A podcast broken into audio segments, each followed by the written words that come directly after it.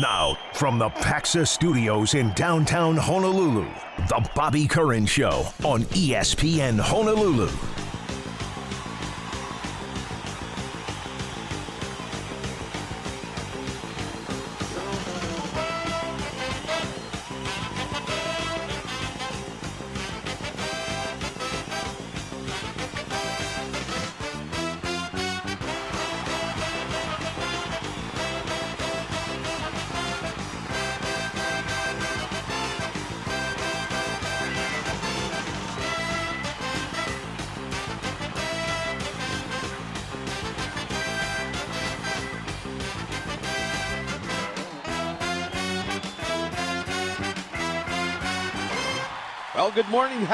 Monday. Let's talk about sports on the radio right now. It's the Sports Animals on ESPN Honolulu.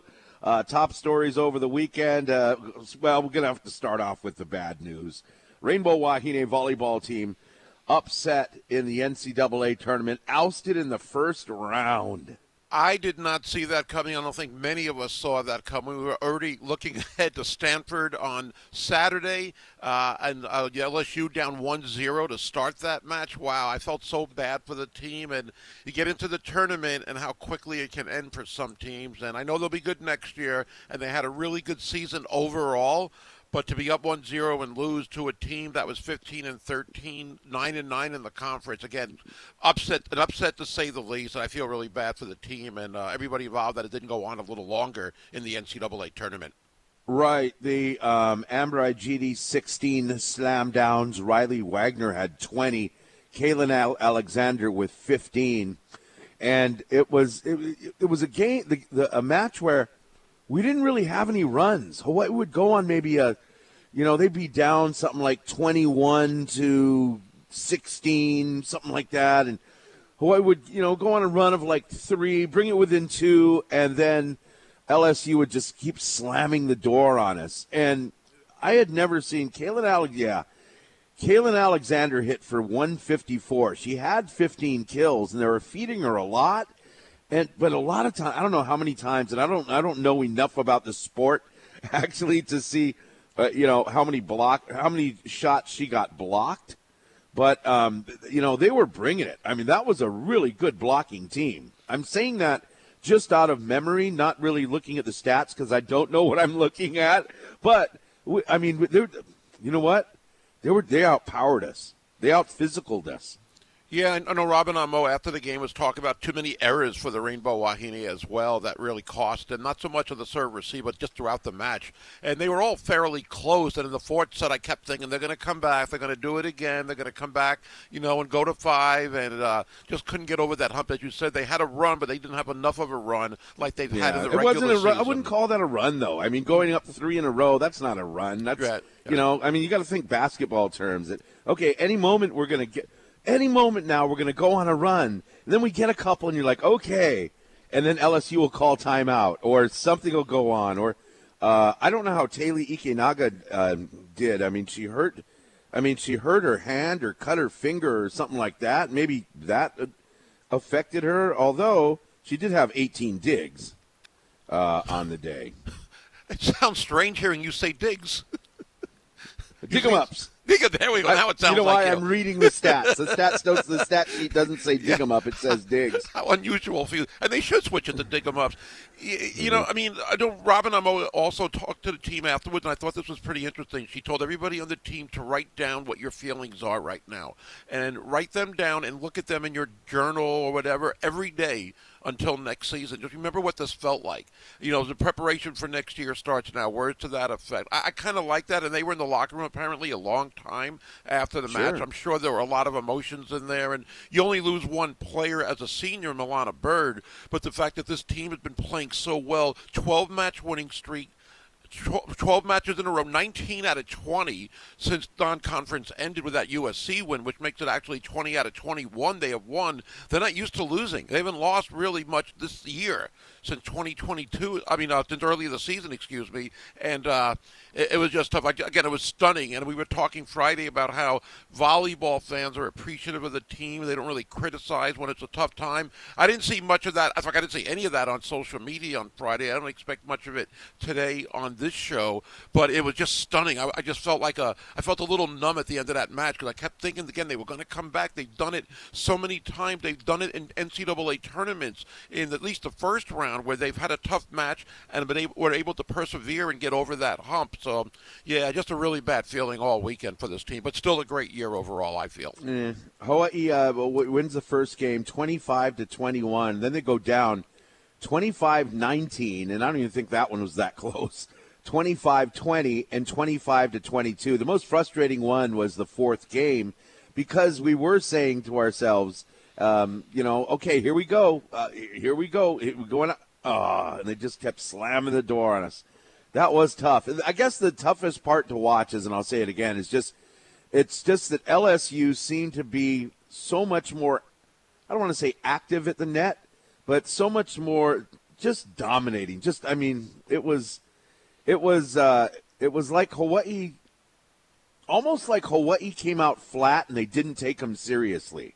I don't want to say that because that's kind of a knock I think on preparation, and they probably prepare pretty well, uh, knowing the you know knowing this program. But at the same time, that was uh, that was tough to watch or listen to on the radio. Now, uh, it was supposed to be on ESPN Plus. Many people blaming the radio station for for it not being on ESPN Plus.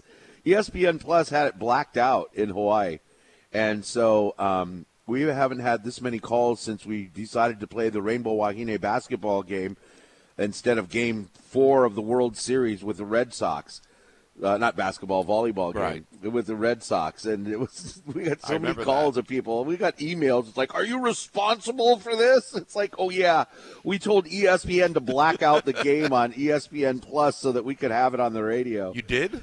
Yeah, yeah, that's what we did. I yeah, feel bad many, for the fans though, but many. Yeah. Well, I feel bad, but I mean, the ones that got mad and or they're calling and they're on the phone with Tanner going, "Give me an explanation! I want an explanation now." it's like, please, come on, go mow the lawn or something, will you? Come on, it's not. We're not. We didn't do anything. All right, uh, let's move on. Kolten Wong is now a Seattle Mariner. How about that? I was surprised at that. We know there are trades going on in baseball, so that part isn't shocking. But I thought he had a pretty good year. I didn't realize he had a career high in home runs with 15. I have a feeling he's going to win the Gold Glove again with everything he has shown this year. And we know at the plate, hitting about 251, 15 homers, not bad numbers. And a lot of those hits, homers, were key hits and an important player. They, I think part of it, Chris, though, is that he's going to be in his last year of his contract, and I believe Milwaukee felt they might not be able to resign sign him. And maybe that's part of the reason they trade him to your Seattle Mariners. I'm sure you're a little happy about that. Maybe closer to Hawaii. I know that always comes into play. But Seattle, a good young team, as we saw last year, they got better.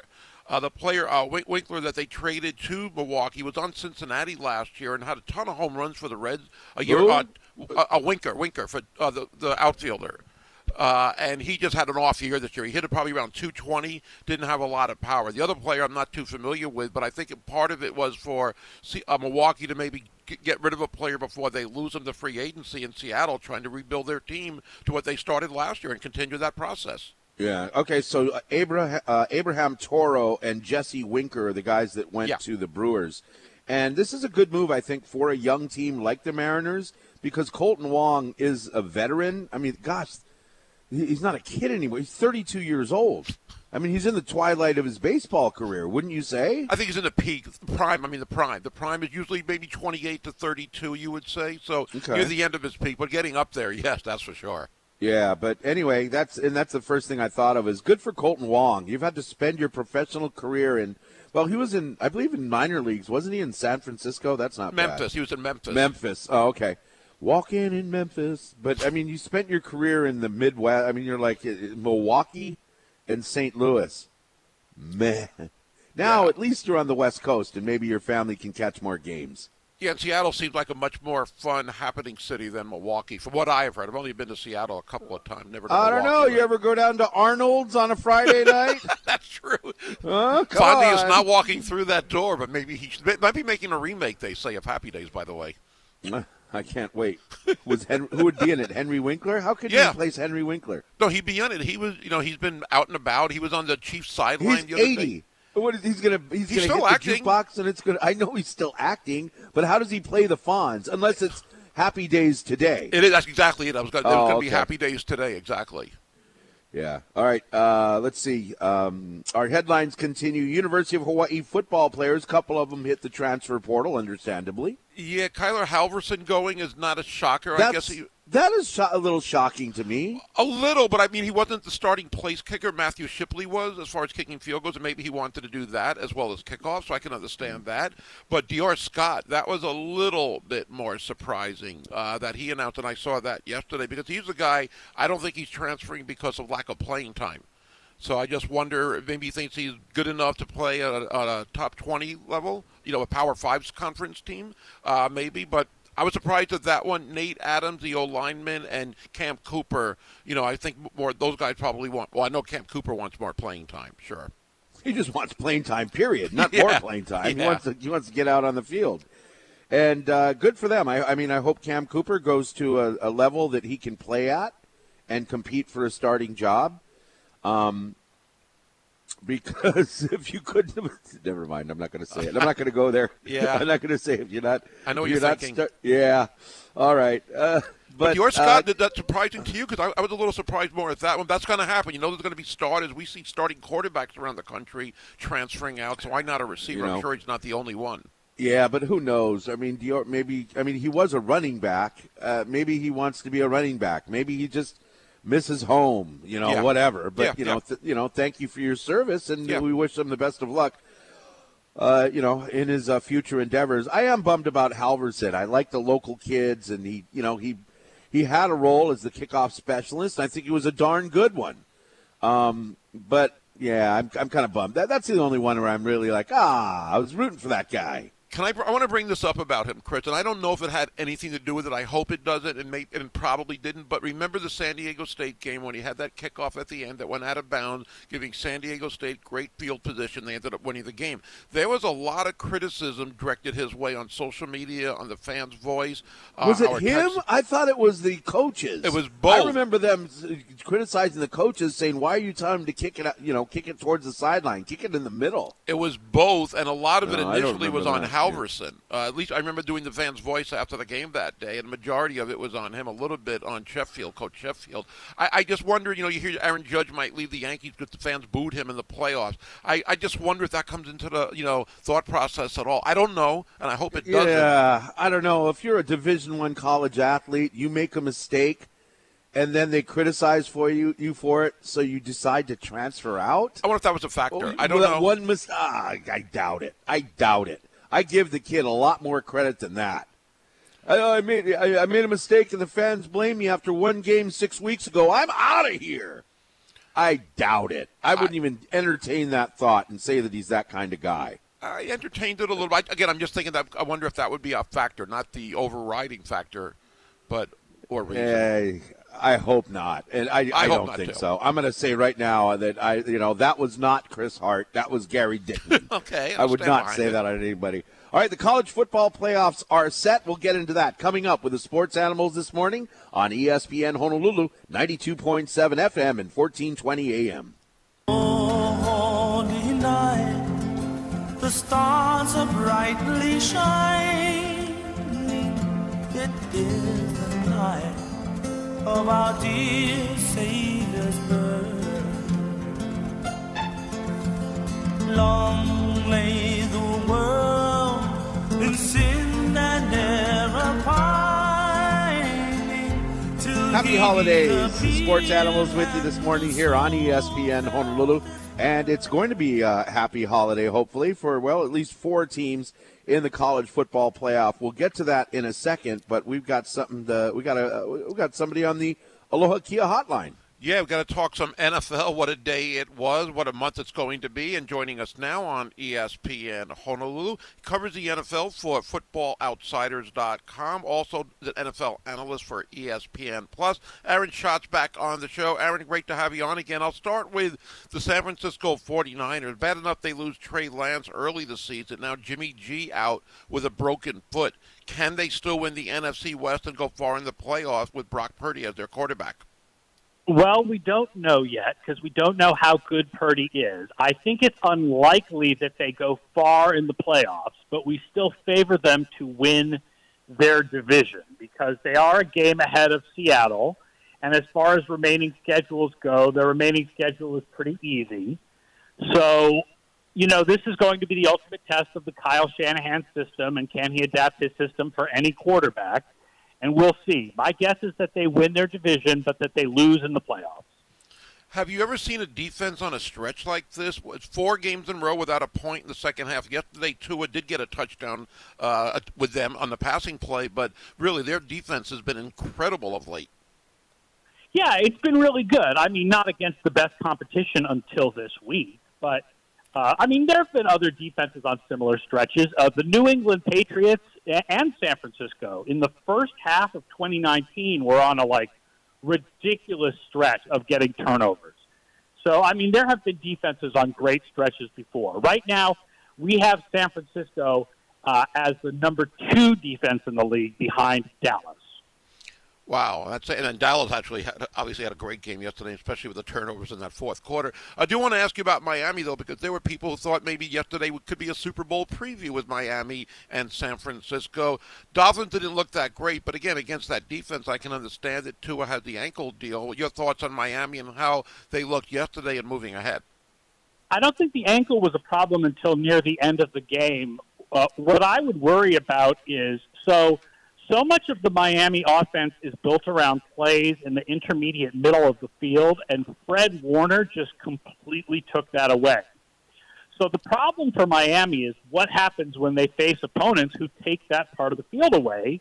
The good news for Miami is they aren't likely to face a lot of opponents who take that part of the field away. Kansas City doesn't do it. Cincinnati doesn't do it. I mean, Matt Milano is a good player, but Buffalo's not taking that part of the of the field completely away. So, um, you know, Miami has a clear weakness, but I don't know if they have any opponents they're going to face in the playoffs that are going to be able to take advantage of that clear weakness.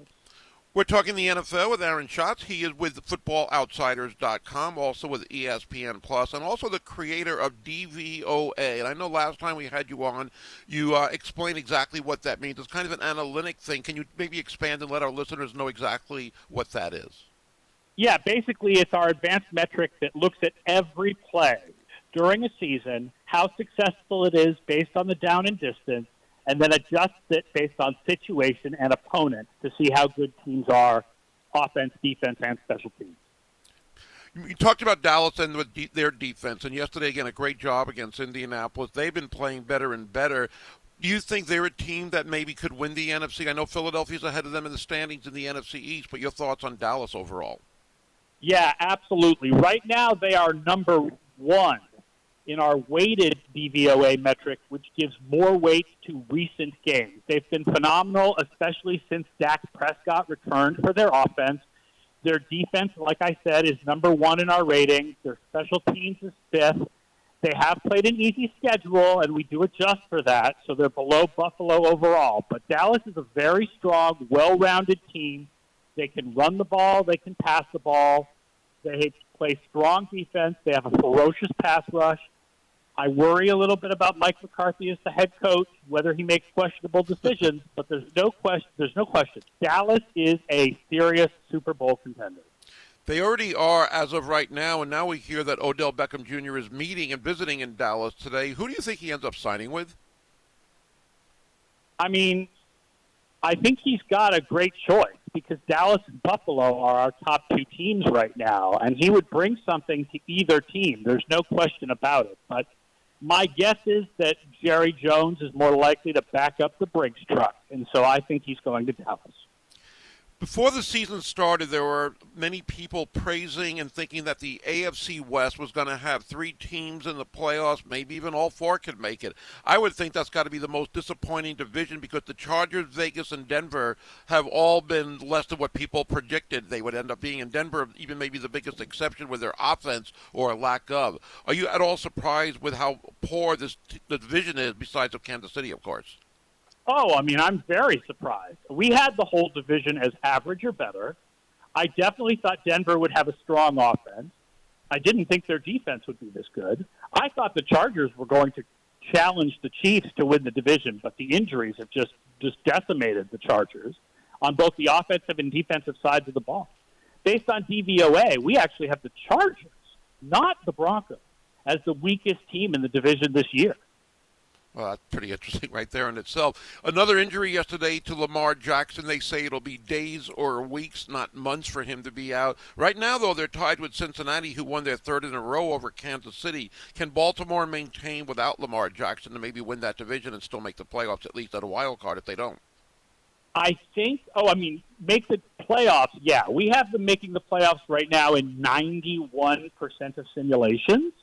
And we actually have them winning the division more often than Cincinnati. Cincinnati has a very difficult schedule going forward. Baltimore has a very average schedule. So obviously, the sooner they get Lamar Jackson back, the better. But the season is by far not over for the Baltimore Ravens.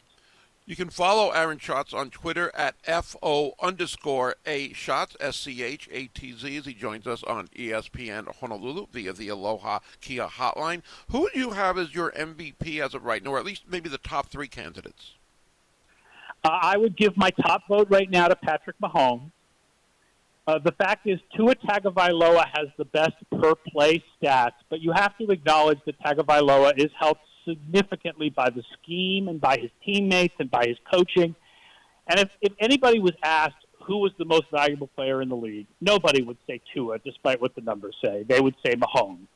So I would say Mahomes would get my number one vote, Tua would get my number two vote, and probably Jalen Hurts would get three, either Hurts or Josh Allen. Uh, we like Tua at number two. Not a bad way to go for him if he does make, uh, get up in that end up in that spot. Okay, when you look at the rest of the schedules for these teams, analytically speaking, which team should we keep our eyes on? Maybe it's based on schedule or how they're playing, as far as making the playoffs and maybe having a little deeper run than we think right now. Well, here's the funny thing: is uh, our numbers hate the Minnesota Vikings. Hate them, hate them, hate them. They are the lowest rated 10 and 2 team we've ever measured going all the way back to 1981. But they have the third easiest remaining schedule, which means they are going to get a high, high seed, probably the two seed, maybe the one seed, and they're going to make more noise in the playoffs than you think they will even though they're really not that good this year. Well, if you say easy schedule, I thought maybe you meant they were going to play the Jets every week, and uh, yeah, that didn't work out too. Although it got a lot closer, like most uh, Minnesota games do at the end. It's going to be a fun stretch run before the playoffs start in about a month. Aaron, great having you on the show. Enjoy the rest of the NFL season. Hopefully, we can do it again sometime. Thanks a lot. We'll talk to you soon. All right, thanks so much. Aaron Schatz, he is uh, with FootballOutsiders.com, also with ESPN Plus as an NFL analyst, and the creator of DVOA if you want to check out a lot of analytics, joining us on ESPN Honolulu via the Aloha Kia hotline. At Aloha Kia, you know a guy. We'll be back in a minute. We'll cover some more NFL and, of course, the college football rankings as well, with the playoffs are set on ESPN Honolulu. I really can't stay. Baby, it's cold outside. I gotta go away. Baby, it's cold outside. This evening has been Hoping that you dropped so in. Very nice. I'll hold your hands, they're just like My ice. mother will start to worry. Beautiful, what's your My father hurry? will be pacing the floor. Listen to that fireplace So roar. really, I'd better scurry. Beautiful, please don't But hurry. maybe just a soda pop I'll put some records on while I The pour. neighbors might think. Gary, Baby, can you it's bad explain out there. why say, we've had to wait for people to vote in the college football playoffs every until like Tuesday, and then now we know who's going to be in the college football playoffs. We found out yesterday. Or sa- yeah, but what do you mean? What, can I explain why? We got to wait for the Yeah, games what- to be played this weekend. What's that? Oh, I got it. I got you. That's why they announced it earlier and didn't make us wait. Why didn't they announce it earlier before? They always have. It's always been on Sunday morning at around 7:30 a.m. our time. No, no, no. College football playoff rankings. Yeah, it comes out the Sunday, the day after championship Saturday, and it comes That's out. AP, Gary. That's the AP rankings. college college football, playoff rankings. They came come out out, on yesterday. like Monday nights. Oh, well, right. during I the know season. they came out yet. They came out yet the day. I understand that, But why did we get them earlier this week? Was my question than in previous weeks. Because it's the day after the season ends. There's no reason to wait. You're setting the playoffs already. The season's over already. Even though it's oh, the week is over the week before, they just do it on that Sunday. I don't know if there's a set reason except to get everybody set for the playoffs once the season's over. That took a long time to get to that. It, it was kind of a All right, yeah. so TCU loses, TCU and USC lose, and I think okay, for sure, both of those guys are out because that's usually how it works. TCU stays in, I guess, because the loss wasn't. Look, it was the number 10 10 team in the country. They lost in overtime. Is that why they stayed there in, Yeah. in the top four? And it's their only loss. Where if you look at the team that might have leapfrogged them, Alabama has two losses and no real quality wins. Yeah, even Nick Saban was. Uh, I guess he was uh, politicking for a way in. Yes, Uh, foolishly. He like, he says, but he has a good point. He goes, okay, if we play, at least it's an argument. If we played any of those teams who are on the edge of getting in, would we be the underdogs or the favorite? That's. I think the committee. Do you think the committee's going to say, "Hey, we never thought of that. Maybe we should vote him in"? I guess it doesn't hurt, and coaches do it. I thought it was embarrassing for Nick Saban to stoop this low. People were Ooh. mocking him all weekend because of this. Because that's not that's not the reason you're going to be in the top four. Because you would be a favorite over that team. It's who earned it, who's most deserving, not who would win between the two necessarily. See, but isn't that what it's supposed to be? Who would win? These are supposed to be okay. These are the top four teams in the country without question. Yes, I mean there might be questions, but those are the top four. But it's not based on how they would do against five, six, seven, and eight. It's based on their resume, their body of work, not how they would do head to head with the number five or six team. I don't. I've never heard that as part of the criteria. and It shouldn't be. Uh, okay, I don't know. I'm just, I'm just saying. I mean, you know, I mean, the, was Sonny Dykes criticized because he said we should still be in it? I have faith in the college football rankings. Uh, not as much because they just barely lost, and it's their only loss. But again, I think the one loss versus two losses. Kansas State. Can- But Kansas State is a good okay, team. so I don't like when a coach comes out and says, when a coach will come out and say, um, we shouldn't be penalized for playing in the Big 12 championship game. So that one, it doesn't. So what you're saying is, hey, we played in the Big Ten championship, but don't take that into consideration whether we win or lose. That didn't make sense to me. I you know, he- going into this, the Big 12 championship counts, just as the Pac 12 championship counted for USC. So, yes, if you lose those games, you should be held accountable.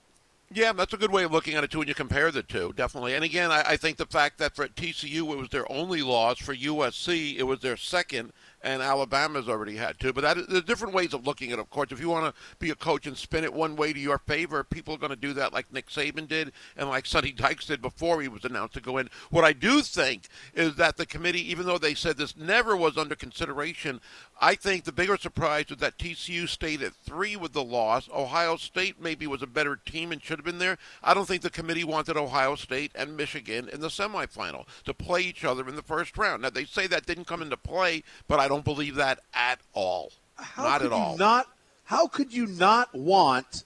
That doesn't make sense to me at all.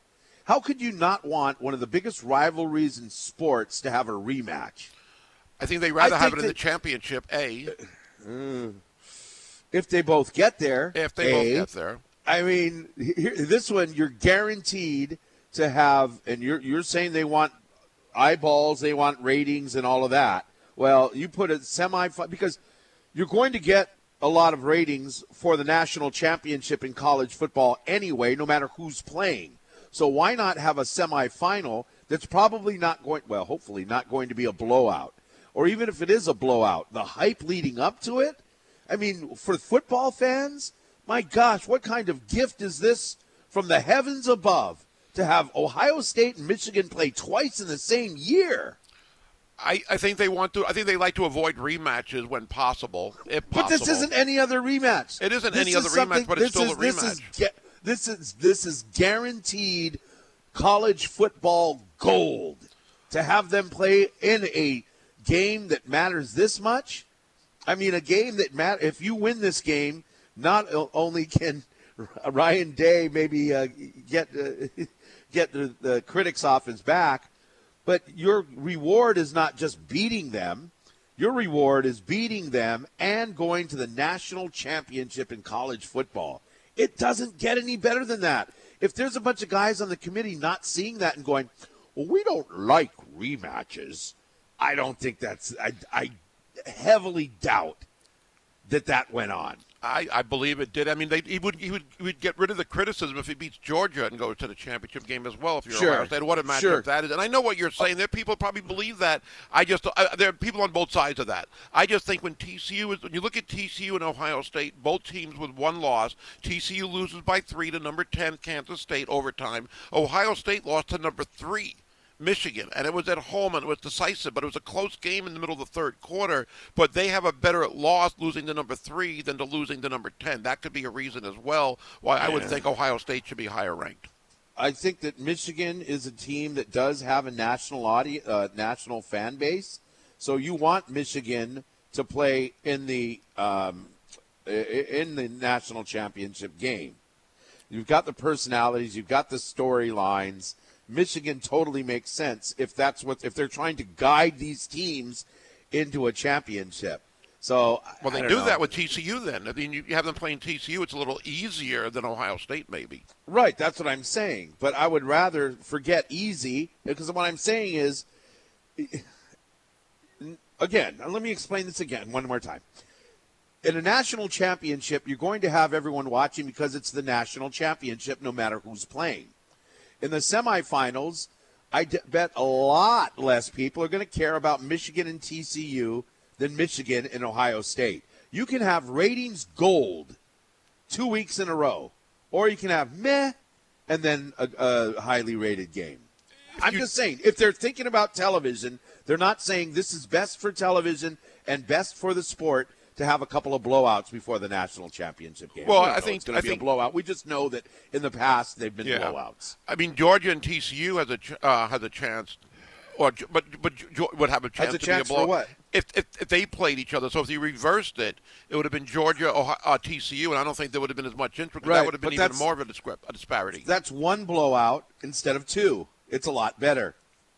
See, I I don't think they look at it and say which games can we match up to avoid blowouts. I don't think that's the way they look at it. I, But I what think you're saying is they looked at it this so that you would have these two teams play in the national championship. You just said we well why won't I think they're doing this so that you can have Michigan and Ohio State in the national championship. No, that's not what I I'm, said. That's what I'm retorting. No, that is exactly what you no. said. No, what I'm saying is they don't want to, they don't want to have Michigan and Ohio State play each other in the semifinal. That's all I'm saying. No, but you said maybe they're doing this so that they can play in the national championship, and I said it doesn't matter. again, I, I just think they I wanted to avoid a rematch, even though some people might think, "Would this team would be great?" These teams, but was the SEC going to care more about Michigan, Ohio State than almost any other matchup that it could be? Yeah, I think people all over the country would understand that this is one of the greatest rivalries in sports. It is. Michigan and Ohio State. That's that's unarguable. So why not if you can control if you can control them playing each other, why not do it? Right now they have they, they can't control it. So I, I'm just saying they should have actually controlled this and made it so Ohio State plays Michigan in the semifinal. That would be that would be great. I like it the other way around, but I and I, I think it could go either way. And I, I don't think it was a a direct think, thought process where we have to make it this matchup. But I think it was easy if they had to separate it one way or the other. Hey, this would be better, I think, in the long run, not to have that rematch. I mean, you can say you don't. It'd be a good rematch, and I it would be. But I think maybe they look at it, and what we've seen in the past is that some in basketball and football, it seems like when possible, they like to avoid them, if possible. Hank texted in. He's a very angry man this morning. Hi, Hank. Uh, to avoid another OSU Michigan game, TCU had to be seeded number three. So you lose and you still maintain your number three seeding? WTH. What the heck? This whole process is a stinky scenario. I don't think it's sticky. Um, and again, I mean, I don't think. To me, the more the bigger debate is who's in, who's out. As far as how they pair them was something to really talk about and maybe debate about. But I don't think that's something to be upset about because I had this matchup versus another one. I think it's a bigger deal to talk about who didn't get in and who did get in. I don't think so because you just said to me onset of this conversation it's easy that TCU and Ohio State are in because Alabama shouldn't get in. They have two losses. But it's a big debate. I mean, I think also USC's in the mix as well. I think you have that debate because they both lost is who gets in or not. I think that's a bigger a topic to talk about, and I think they got it right. I, I know some people will agree, some people would. That's going to happen every year, no matter how you do it. It happens in basketball. It's going to happen in football. How did Cincinnati get in last year? Somebody else, whoever was left out, should have been in. Whoever's number five is going to be debated about or debated. Right. Uh, and I happen. think if there's a lot, I think if there's a lot of one-loss teams on the on the edge of getting in, then you have that debate. But you have LSU with three losses. You have USC with two losses. Alabama with two losses. And what do they say? No two-loss team has ever been blah blah blah blah blah. So I think there's not. I haven't heard much of a discussion on um, much discussion on who didn't get in. I think they got it right, I'm guessing, on who got in, but I would not have TCU at number three. You have to move down a little bit. I mean, Ohio State uh, a month ago was the number two team in the country. Why all of a sudden are they not worthy of moving up to number three? because they're not in the they're, they didn't play in their conference championship game like TCU did. Well, that's because the number two team in the country played in the. I don't know. I mean, it's they had to face they had to face Michigan. They lost to Michigan. That was their so they're being penalized. I think they had a lot tougher schedule maybe than TCU. Maybe I don't know. We looked over this over the over the week, but I would have Ohio State number three, and I would have TCU number four. Yeah, Nobody else is close to getting in after this. Well, I think close maybe, but not deserving. I think the top four are right. You know what? If, if if you're just looking at the teams and the resume, I would agree with you. I just think what the committee probably was thinking, in my opinion, was to avoid that Mm-hmm. rematch. But I'm with you. Ohio State is a better team than TCU. I don't think I don't think there's much of an argument there. So, so the, it would it wouldn't make sense to me if the committee is saying we don't want a rematch. We're talking. Isn't the committee there just to say who are the who's the best team in the country? Who's the second best team in the country? Followed by the third and fourth best team in the country. Do you think they're going? Well, what about television? If it Yeah. is, then if it is, then it's a sham. Then it's it's fake. It, fake. It's it's basically you just make TV executives on the committee. Make it full of TV executives and let them vote. I want to discuss this more coming up here on ESPN Honolulu. Don't forget, it's the Rivals Fantasy Football Show Wednesdays at 8 a.m. Brought to you by Rivals Sports Bar and Lounge in the Waikiki Malia by Outrigger. We'll see you this Wednesday, 8 a.m. here on ESPN Honolulu.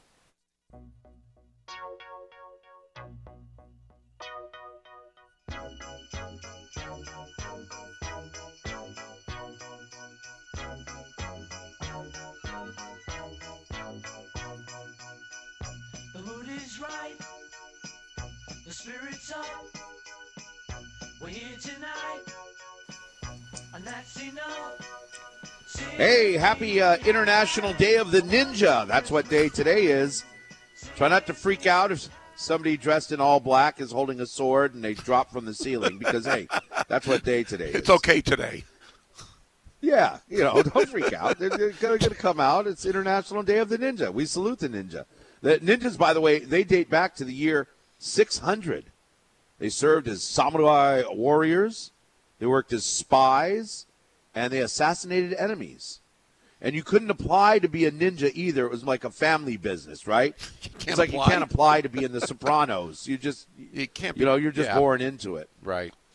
Now, uh, uh, folklore suggests that uh, skills were passed down from one generation to another, and then uh, um, you know nunchucks and things like that. That could be a company write-off, by the way, for ninjas. I like what you said. They only they assassinate their enemies as opposed to friends. Because that would be a really bad thing if that would be the case. Yeah, that's more of like in Sopranos. yes, that's true. by the way, I'm on season three. All I love right. it. I, Yes. I don't remember most of what I watched the first time around, so this is it's all brand new to me. Yep. It's uh, 6:52 with the Sports Animals here on ESPN Honolulu, talking about the college football playoff system. And let's see, where do I start here? Where do we go back? Uh, T, T, TCS remain. They mean TCU. Yeah. TCU remained number three because USC lost again. Sorry about that. I would have loved to see USC still in it. I like when it's you got a little Pac-12 action, you got some Big 12 action, you got an SEC team, and you got the uh, and you got the Big Ten. That's a good, full, geographically, uh, geographic representation of college football. Uh, now they TCU and well they're still in it, but USC kind of messed that up. They sure did. Again, I remember talking on Friday about how bad their defense has been all year, even though their offense has been really good, and their defense did it again. That is a team. I, I don't know how they could be so bad defensively as USC is, especially when their offense is that good. Lincoln Riley did a great job there. Maybe go back to the Big 12 when they had really good defense uh, offenses at Oklahoma, but their defenses weren't as good like everybody else in the Big 12. But they had their chance. I mean, they were leading what 17-7 in that game or 17-3, whatever it was. They had a lead early on in that game, and that just got destroyed in that second half. Uh, let's see. Uh, oh, here's a good text. I think it should be go number one Georgia, number two Michigan, number three Ohio State, number four TCU, and then somebody has a good point though. They texted in and said hard to move up a team two spots that didn't even play. Yeah. Okay, I'll take that. Uh, now John's calling in at 808-296-1420. Hi, John. Hey, the other reason why you want Ohio State to be number four is because if you had them at number three, they'd be playing Michigan again, and we don't want that. So basically, it's uh, if they're the the worst team out of the four, they got to play the hardest one, and then uh, you know uh, I'm looking forward to seeing Michigan against uh, like TCU. Let me ask you a question though, because uh, I'm I kind of tend to root for Michigan, and uh, I'm just kind of wondering because I saw the Bulldogs play this weekend, and it's you know, hypothetically, I it's hard for me to imagine a scenario where uh, Michigan could beat somebody like that for the national championship. Ooh. What do you guys think? Michigan has had some unbelievable games, and start- starting running back goes out, but Donovan Edwards is unbelievable. That guy has been on a tear of Yeah. late. Uh, I mean, Georgia, but Georgia's had a couple of close games as well when they played Missouri, who is a bowl team this year. They really struggled and barely barely won that game. That was about two months ago, of course. But I think if you look at them lately, yeah, Georgia is that dominant. But I, I think Michigan can give them a game. I don't. I, don't th- I mean, I don't know what the point spread would be, but I think that would be a great competitive game that Georgia would be favored in. But I wouldn't count Michigan out if they were to meet. It seems like when you're watching them, they don't do so good in the first half, but then they're uh, they stick with their running game. and They tire you out in the second half, but that kind of strategy just doesn't uh, doesn't seem like it would work against somebody like Georgia because they might be down too much before halftime. I don't know if that's their strategy. I mean, against Hawaii, they had what forty something points at halftime. But yeah, the last few weeks with the second half, that running game against Ohio State, the eighty-five and seventy-five yard touchdown run by Edwards, and this past week Yeah. as well. Hey, John, thank you for the call. Thank. Have a great week. I think that a lot of people, uh, you know, was up forty-seven to nothing in the preseason against in the, in the non-conference season against Hawaii this year. The uh, okay, 808-296-1420 here. Da, da, da, da, da, da, da. Uh, oh, Hank's it's Hank's still mad. Come on, Hank.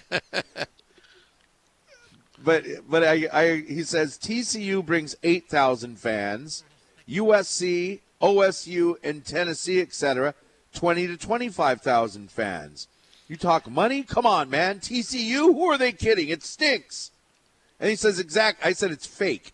If you're if you're just doing this to make matchups, then it's fake. And he says it is fake. It's only money. So if so, they still got it wrong. TCU brings nothing. Why? Because their worth was just because they were undefeated. But now they aren't. No one cares about TCU anymore. Yeah, I wouldn't go there that far, and I think they'll bring a lot more than eight thousand fans to their playoff game. Yeah, that's not. They're in a big market. They're in Dallas, remember? So I don't think they'll bring that few. I think there'll be a lot more. Oh, here's a text from the 313. TCU versus Georgia is the national championship. You heard it here first from the Parlay Prince. And he says Hank is drunk. Oh, you guys don't start getting on each other now. Come on. Let's all just get along. It's only sports talk. Our top headlines are coming up next with the sports animals on ESPN Honolulu, 92.7 FM and 1420 AM.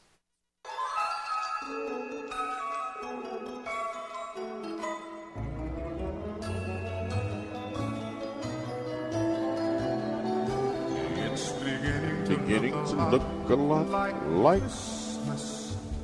Hey. Everywhere you go, Take a look at five and ten. Man, for some reason, traffic was nuts everywhere this weekend, no matter where you went. You know why? Because it's beginning to look a lot like Christmas. Good morning, just after 7 o'clock with the animals on ESPN Honolulu. Uh, top stories we're following from the weekend, and it all started on Friday uh, with bad news. Boy, the Rainbow Wahine get upset in the NCAA tournament. Wahine volleyball season is done, but we're about a month away from the uh, Warrior volleyball season. But that was a, that was tough. That was tough to take in, losing to uh, losing to LSU. I mean, I thought it was a pretty dominating performance by the Lady Tigers. Yeah, on one hand, it was still great to go to the NCAA tournament once again, win the Big West once again. But you were hoping to go at least further than the first day of the tournament, at least through the first weekend if possible. I know Saturday would have been really tough, but and I know people like me, well, I know fans like myself overlooked LSU, just thinking, looking at their numbers, Hawaii's been playing so much better, but it did hurt. It did hurt whenever a season ends, and when it and when you not when you expect it, a little prematurely to say the least, but still shouldn't take away from what a great season they had overall. Yes, and uh, Kolten Wong, congratulations, the 32-year-old former Rainbow Warrior baseball player is now a Seattle Mariner. You look at Kolten Wong now in his third major league team with St. Louis. I mean, we thought it was a perfect fit getting drafted in the first round. They loved their baseball there. He was a great fit there, played in the World Series with them. I'm a little, I'm not really surprised, but it's interesting how he's on his third major league team. Shane Victorino bounced around, uh, really, well, he was with the Dodgers organization, but he goes to the Phillies and the Red Sox and a few teams after. But I would have thought St. Louis and Milwaukee would have wanted to keep a guy like Kolten Wong. He's not a guy that's going to command 25, 30 million. He's going to be real steady, real consistent, excellent on defense no matter what kind of year he's having at the plate. And even though he's not going to hit 300, he's going to give you some good at bats and some clutch hits. So I'm a little surprised that teams have let him go the way they have.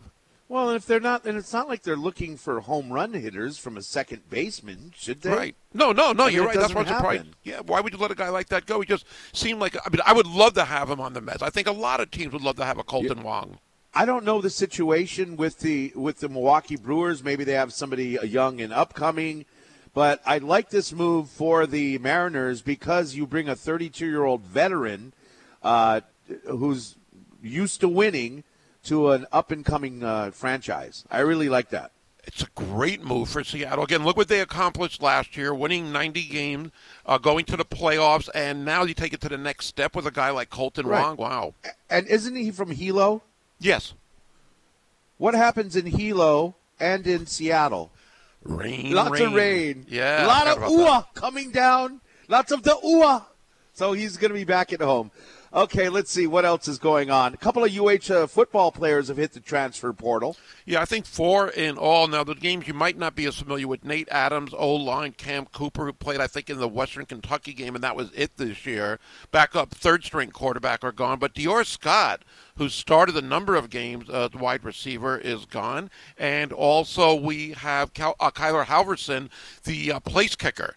Has announced his intention to join the transfer portal. Well, we he was wish a kickoff specialist. He kickoff specialist, okay, but not kicking field goals. And I know there are people thought that maybe he should be kicking field goals, even though Shipley was really good. Maybe he does want to do more than just be the the, the kickoff specialist. Shipley was what? What he he missed a few this year. I mean, uh, Only a just few. but what was he like? Uh, Seventeen of 20, 16 of nineteen, something like that. Somewhere in know. there. Yeah, I, and I I liked Halverson. I liked having the local kid out there. He got to play, you know, a lot. Maybe he, if you're going to be a kickoff specialist, you want to play for a team that scores a lot so you can kick off more. Maybe that's the reason he's leaving. I'm just making a funny. Stop it. Stop giving me a look. I'm not giving you a look yet. Another Not yet. bad day. Another bad day at the office. Actually, I was going to say a bad day at the office for uh, bad day at the office for Marcus Mariota. Actually, uh, you know who had a bad day at the office today? Baker Mayfield. He got waived by the Panthers. That's sad. It's sad. Well, I guess Sam Darnold is going to walk through that door. I don't know what he did to earn that job. Uh, P.J. Walker is there, and maybe they just figured if he's not going to start, why keep this guy? But yeah, Yeah, it's kind of well, surprising to do it at this point. One in five as a starter says it all. Yeah, but who who's done better for Carolina? Who would do better? And I understand he hasn't done well, but you're you're waiving him in December. You don't really see borderline starting quarterbacks waived in the month of December in the NFL almost ever. but good for him. Um, Tanner is uh, reporting. Tanner Hayworth is reporting that uh, the word is that he asked to be released, and they granted it to him. Oh. So you Oh. want you'd rather be released now, now that you, maybe maybe the 49ers are going to pick him up. You know, to be a backup quarterback, uh, because I don't think you can go. You can just start right away in um, in uh, DeKine's uh, offense for the 49ers, right? Yeah, but if you go to the 49ers, you're probably there short term, which means another month because next year Trey Lance would be healthy. Jimmy Yeah. G is probably gone, but I, I don't know what he's looking at, but that's interesting that he actually asked for the release. Well, allegedly. I mean, Okay, that's yeah. kind of the, the, the word, but Yeah. better to be waived now than at the end of the season. So hopefully uh, he lands somewhere. But boy, that's kind that's kind of a kind of a I'd have to say quarterback bust. Number one pick overall. Yeah. Yeah. Poor guy. And he does such good commercials too.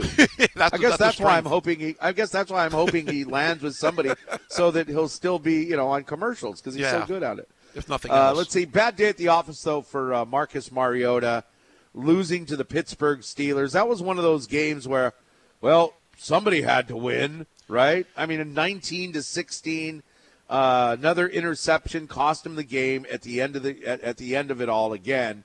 Like you know, a last a desperate drive to come from behind. Mariota throws another interception, and it's it's, it's got to be frustrating for Falcon fans because it's like we just saw this movie last week. Seemed like he throws one in the fourth quarter fairly often, and I Yeah. don't know if it was all his fault they lost. The offense didn't do much. They had the one touchdown offensively and all those field goals. Pittsburgh didn't do much better, but that was a game I thought they would win being at home against a team that's not that strong in your Steelers and maybe maintain a shot at the playoffs. If Tampa wins tonight against New Orleans in Monday Night Football, then they're a game and a half in back of the Saints. That's going to be tough to over. I mean, instead of uh, back of Tampa Bay, excuse me. Uh, I think that's going to be tough to overcome just because their team is just not strong enough to make up a deficit like that with only four or five weeks left in the season. And you know they had a chance at the playoffs, and they still do. Even if Tampa wins tonight, a game and a half is not impossible. Uh, but hopefully they can make up for that. I thought yesterday was an e- not an easy, but a good opportunity to actually get a win and be back in that playoff hunt the way they were. I, I thought yet the day as well. Junior is calling in at 808 296 1420. Hi, Junior. Did you see any games yet the day? We might as well play the Steelers because the Niners are going to be out of it by playoff time. Oh, come on. Ye Come faith, on, faith. Chris. Come on, Come Chris. On. trade for, Look, let me for Kenny Pickett. Kenny Pickett three third-round draft choices. But- okay, okay. Oh, Look at it this way. Look at it this way. Okay, Yes. so this is and this is just stolen from Maurice Jones-Drew uh, on the NFL Network, but it makes total sense. To, when you go to the playoffs, and the 49ers will probably go to the playoffs. When you go to the playoffs, you need two things to keep winning on the road. Defense and a running game. And the 49ers have that. I thought Brock Purdy looked fine for a guy that probably got hardly any reps all season long. You know, for him to come in and do what he did, they're going to adjust the game. They're going to have those shorter throws to Debo Samuel and uh, Christian McCaffrey. I think that uh, Shanahan knows what he's doing. I think that, you know what? I think the 49ers are going to be just fine. I'm going to go with you and maybe pick Baker Mayfield just to get Baker May- Mayfield on the game. But wouldn't this be wild, Chris? We trade for Russell Wilson. Well, you Comes can. over from the AFC, AFC to the NFC, and he wins the Super Bowl for the 49ers. The trade deadline took place about three weeks ago, so you can't do any Oh, trade this year. details, de- uh, Gary, details. Gary, Come on, you're Dickman. a coal in the stocking. Yeah, Gary, Gary's just got no throwing a coal in the holiday spirit. Gary, just because the Jets have benched that guy from BYU, you know, you're kind of down and out. But I'm happy. and- What do you mean I'm down and out? I'm happy. positive. That's the smartest thing they've done with him since they drafted him, is benching him. Well, they should have had Steve Young tutor the guy. That's all I'm saying. That's all you're saying? You guys. All right. Hey, Junior, thank you for calling in. Have a great week. Thank you for listening. Uh, yeah, so Marcus Mariota goes 13 of 24, 167 yards, one touchdown, and of course another interception that we talked about. Kenny Pickett, not great, 16 of 28, threw a touchdown, uh, no interceptions. Najee Harris is looking good the last couple of weeks. Here's a guy that we thought was injured, But yesterday he only uh, showed up with uh, 17 carries for 86 yards. So that's an average of over five yards a carry right there. So that's great news. One reception for six yards. Uh, Najee Harris, uh, very, very, very, very good. I love that guy. Yeah. But the Pittsburgh Steelers, I mean, they're technically in the running for the playoffs. Ugh. This is if you're a Steelers fan, this is what you don't want because you're not going to go to the playoffs. Although Lamar Jackson is hurt now, but you're not going to go to the playoffs. Um, and even if somehow you squeeze into the playoffs, you're not going to win a playoff game. So the last thing you want is to be eight and nine or nine and eight. I mean, really, what you're looking at is, you know, uh, Kenny Pickett to keep developing, and I think he's, I think he'll be okay. I mean, is he a Ben Roethlisberger? No, but I think he's closer to a Ben Roethlisberger than a Mark Malone. or a Mason Rudolph. Uh, you know, I, I agree. He's better than some of the backups they've had. Yeah, as a fan, you don't want them to win. You want them to lose, because when you lose, Yeah. you actually win. Even though the team won't look at it that way. But yeah, you almost don't want them to make the playoffs or get eight wins and be close to it. You know, do what the Jets do. Just stink most of December and November, and you usually get a better draft pick out of it. I mean, I've, I've seen that happen a lot. It's a good way to handle things when you're that bad. But they're not that Yeah. bad. I'm actually surprised in a way that they're you know that close to 500. But yeah, I'm with you on that. You want to keep losing and get that better draft pick. It could be a big difference maker. Yeah, and they need some they need some offensive line help. They really do. Uh, hey, the Jets Vikings game was good, but I want to get to before Lisa Horne is going to join us. Uh, she's a college football reporter. You can uh, see her work at Pigskin pigskin.grind.com. Lisa's going to join us in a few minutes and talk about the college football playoff situation. Um, but the Dolphins yesterday, I was at uh, uh, Wet and Wild yesterday. Uh, we do a promotion from time to time where we go down there and host people uh, watching uh, NFL football on a huge screen. And they uh, had the Miami Dolphins San Francisco 49ers game. My son was at this game, my oldest son, uh, Oh, wow. by the way. It was kind of cool. Uh, he's a 49ers fan, so good for him because, you know, it, it, it's a game was 33 to 17, and it was just that the uh, uh, Miami Tua you know what? They just it, it was closer. I mean, Tua had a chance to come from behind. It was 23 to 17 with a few minutes left. And I can't remember what happened. Did Tua throw a pick? He threw it's a fumble. It's a fumble. He went back to throw, and Bosa picked it up and just ran it back. What 23 yards? I guess technically it's a fumble return for a touchdown. Yeah. And so it made it look like, you know, he had a chance to come back. And I thought that would be amazing because to me, in my eyes, it looked like the 49ers were dominating that game. And, but, uh, Bosa was in the backfield the whole time, poor Tua. But it looked like they were dominating that game, and the Dolphins still had a chance to come from behind and score with just a couple of minutes left. We were already talking at that point, um, you know, with some of the fans who were at the water park. It's like, okay, do we go for one or we go for two? What would you do? Go to overtime, you know, all of that stuff. And then the fumble happened. It was like, oh man. I mean, it had a good start to the game. 75 yard touchdown pass 10 seconds into the game. I mean, before you even Well, look up right at. It was the first play of the game. Yeah, right. I mean, play number one. Yeah, I mean, it's like, okay, here we go. Miami's really going to do well today against this great defense. And then Jimmy G goes down. You think, okay, Miami's chances are even higher now. And they were. But again, that defense. Wait, Miami. Oh, Miami's chance. Yeah. You know what? Because they came out and they, they said, okay, Purdy, let's do a bunch of short passes and get a lot of yak. Let's run the ball.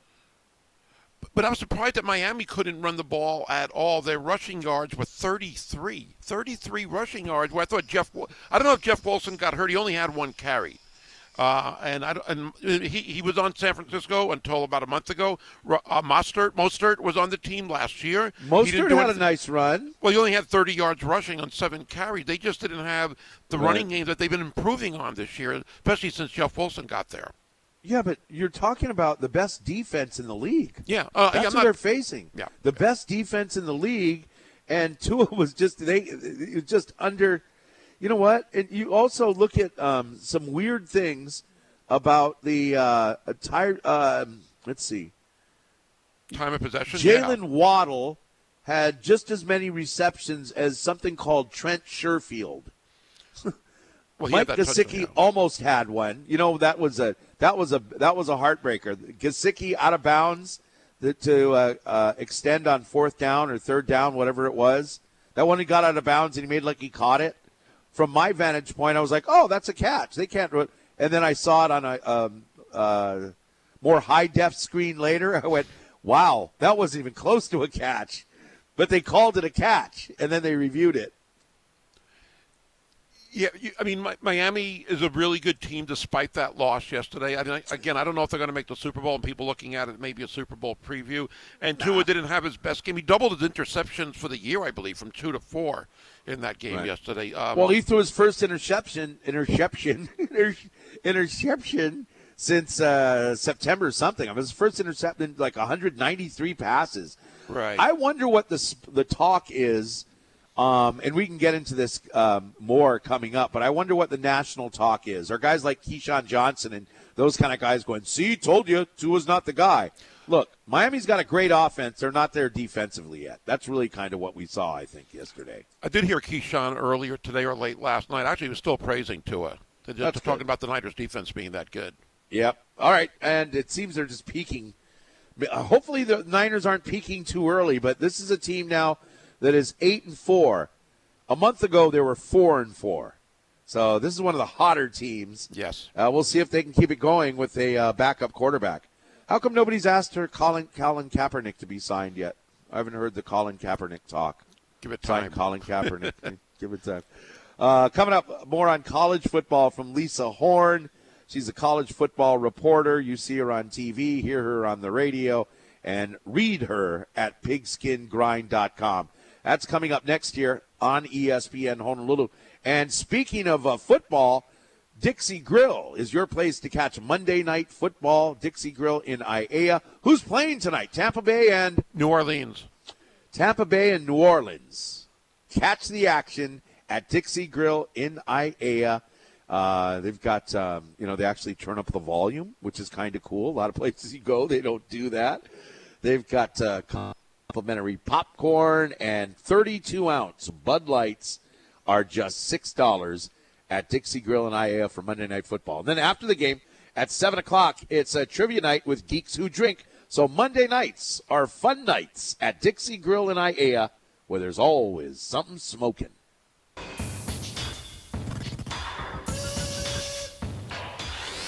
You had a pretty interesting, uh, I guess debate would be the right way to phrase it, earlier about the top four teams in the college football playoffs, where they are ranked, who's in, who's out. We're going to continue that now here on ESPN Honolulu. Joining us via the Aloha Kia hotline. She's a college football reporter, TV and radio personality, and also a writer at pigskingrind.com. Back with us, Lisa Horne. Lisa, great to have you on as usual. And we'll start with the top four. What was your opinion on the top four teams announced for the playoffs yesterday?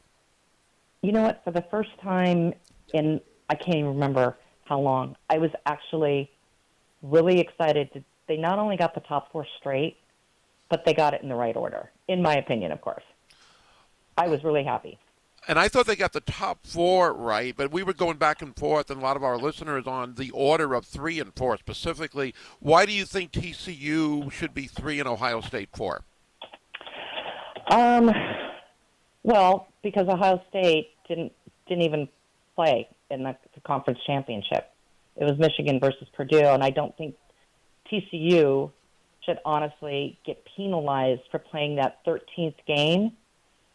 So I, I think TCU should move up. I think they were in it before the conference championship with the one loss, and I mean, it's you know not everyone's going to be happy. I get a lot of people in the you know middle of the country are like, why not Ohio State? But Ohio State didn't play that extra game. TCU did.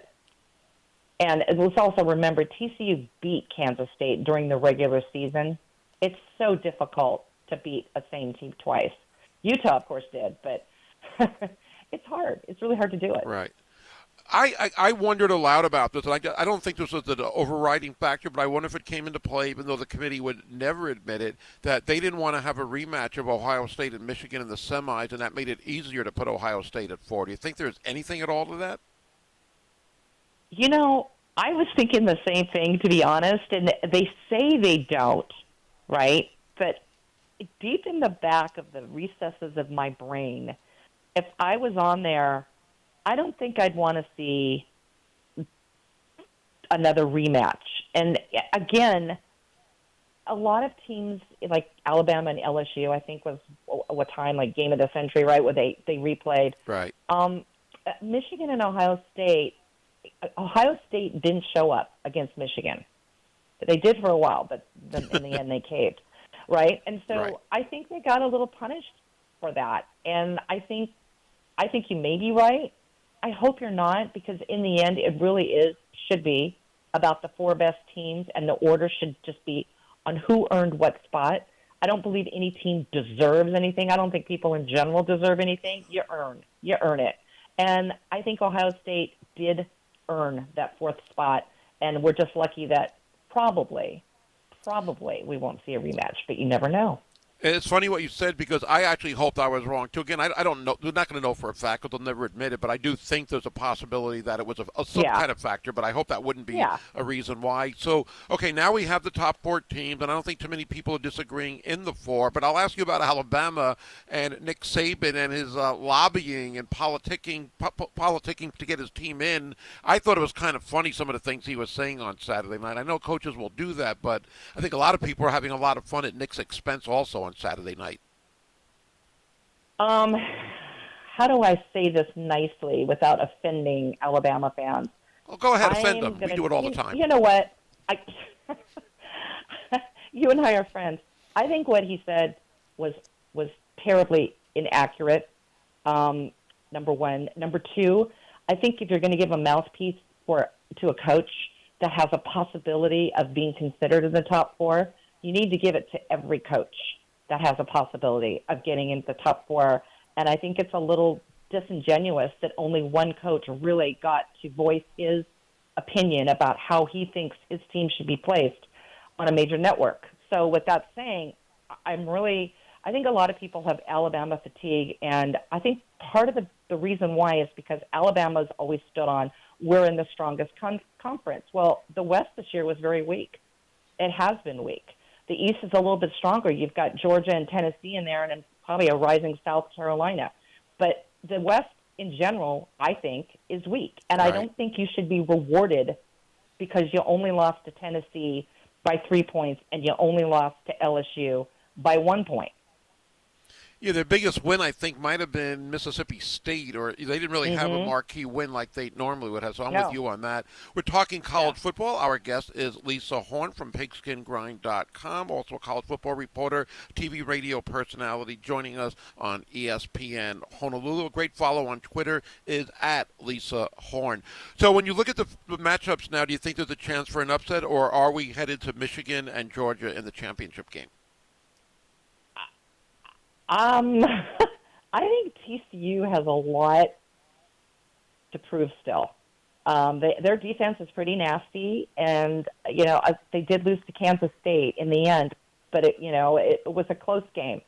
My my uh, actually biggest upset, I'm going to just call it right now, is Kansas State over Alabama. Even though I think Alabama has much better players, uh, the reason why is because I think we're going to see a repeat of quote the disappointing Crimson Tide team that felt they should have been in the national championship and got you know got left out, and this happened against Utah.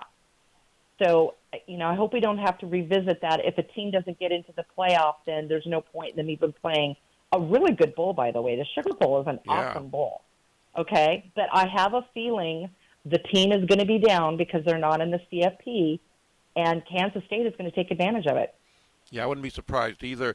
Speaking of a team that was down, that was Colorado this past year, one and eleven in the Pac-12. But now they've got a new coach in Deion Sanders. What were your thoughts about hearing about the new hire? I, I think there's some pros, a lot of pros, and I think there's a couple of cons. First of all, I think if you want to make a splash in college football, I think no one's going to beat Colorado. They made a huge splash. I mean, Coach Prime can recruit. We already know that he can recruit. Uh, he's landed the top wide receiver in the class of 2025, Winston Watkins, who chose Colorado over, I mean, some big schools like Alabama and Ohio State. Right. But keep in mind, that's two years from now on where he's going. But, you know, Coach Prime, Deion is, he's a role model for young African American men. And this is the first time in a long time that there's really a lot of excitement over Colorado football. He's generating eyeballs on Colorado football. But with that said, Sanders, he doesn't have a lot of head coaching experience in FBS football. In fact, he doesn't have any experience in FBS. He has what three years in the FCS, and I think if the Buffs don't go bowling in the first two years, recruiting's going to drop off, and then we're going to we're going to see him under a huge magnifying glass. So everything he does will be scrutinized. I, I think there's only like 20, maybe less head coaches in the Power Five who have had no prior head coach experience. That's not great odds for him, and Colorado's kind of a tough school to recruit to. It's a beautiful area, but they've been at the bottom of the Pac-12 for quite some time. It's going to be a fun story to watch, that's for sure. We're talking with Lisa and Horne. fun. Yeah, it'll be fun. With Pigskin, we'll have fun press conferences, if nothing else, that's for Oh, sure. I can't wait for Pac-12 Media Days. Right, right. Yesterday was kind of interesting as well. Uh, Lisa Horne from PigskinGrind.com joining us here on ESPN Honolulu via the Aloha Kia hotline. The Heisman Award will be announced this Saturday, and this is the first time in a while we don't have a clear cut favorite or two, I feel. Who do you have as maybe the top three or four? I guess the finalists will be announced later today. I, I think that the top, I'll give you top five. Uh, I think obviously Caleb Williams and Max Duggan are the two front runners. I think C.J. Stroud's in there. Blake Corum and Hendon Hooker, you know, they've had they're injured, so uh, there may be some people that decide they want to give them a well. And, and and I think another guy, a couple of other running backs. I, I think we're too quarterback focused. Uh, Deuce Vaughn from Kansas State, Bijan Robinson from Texas, and I love Zach Charbonnet at UCLA. This guy's getting no press whatsoever. But I can tell you, I did vote, and I, I'm not allowed to say who I voted for. Oh, come But I, will, on. I can't, or I'll lose my vote. Honestly, Okay. they make they make us sign a statement. But I will tell you this: all three of the guys that I voted for are west of the Mississippi River. Ah, okay, we can kind of narrow it down. Maybe we'll find out after the fact, but that should be fun because again, no clear cut favorite, and uh, I think should be it's pretty close between one and two. I think three, the three spot, is going to be the issue for a lot of people. It was for me. I, I didn't have any real clarity until late Saturday night. Okay, well, we'll find out the results, a little bit of that today, and of course, Saturday, they'll have the final announcement. Lisa, always great talking college football with you. It should be a fun playoff, a fun week of college football with the Heisman hype, and of course, bowl season right around the corner. We'll talk again soon, I'm sure. Okay, take care. All right, thank you so much. Lisa Horne, again from pigskinGrind.com, joining us here on ESPN Honolulu via the Aloha Kia hotline. See ya. And a Kia, as a Heisman voter, And now I wonder who those three are, but as she said, west of the Mississippi, so that's interesting. Well, I'm trying to think of where the Mississippi. Caleb who would be right? Uh, but who would be right of the Mississippi? TJ, uh, CJ Stroud would be, and Bryce Young would be. Really? Yes. She just said C.J. Stroud was in in the in the running. Well, in the running, but in the top three. In her top, she voted in her top three. She said are all west of the Mississippi. So Caleb Williams is one of them. Man, is Caleb Williams draft eligible?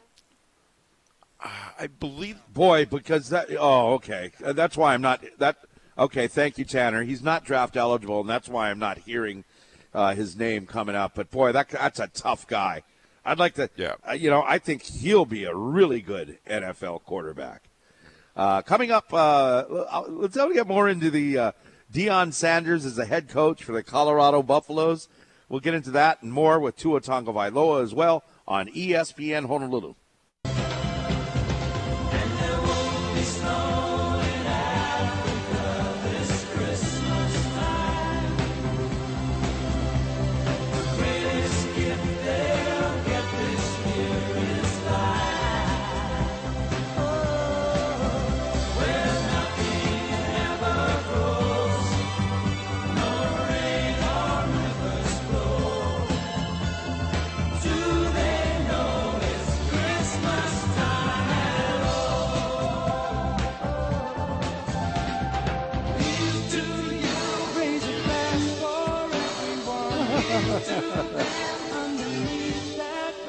Love, uh, you know, this is a fun story. You mentioned it. You were talking to Lisa Horne about about uh, Deion Sanders, now a Division One college football coach. And boy, what a fast rise that was.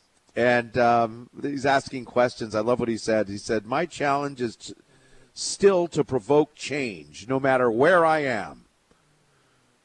I'm 55 and I don't plan on changing anytime soon.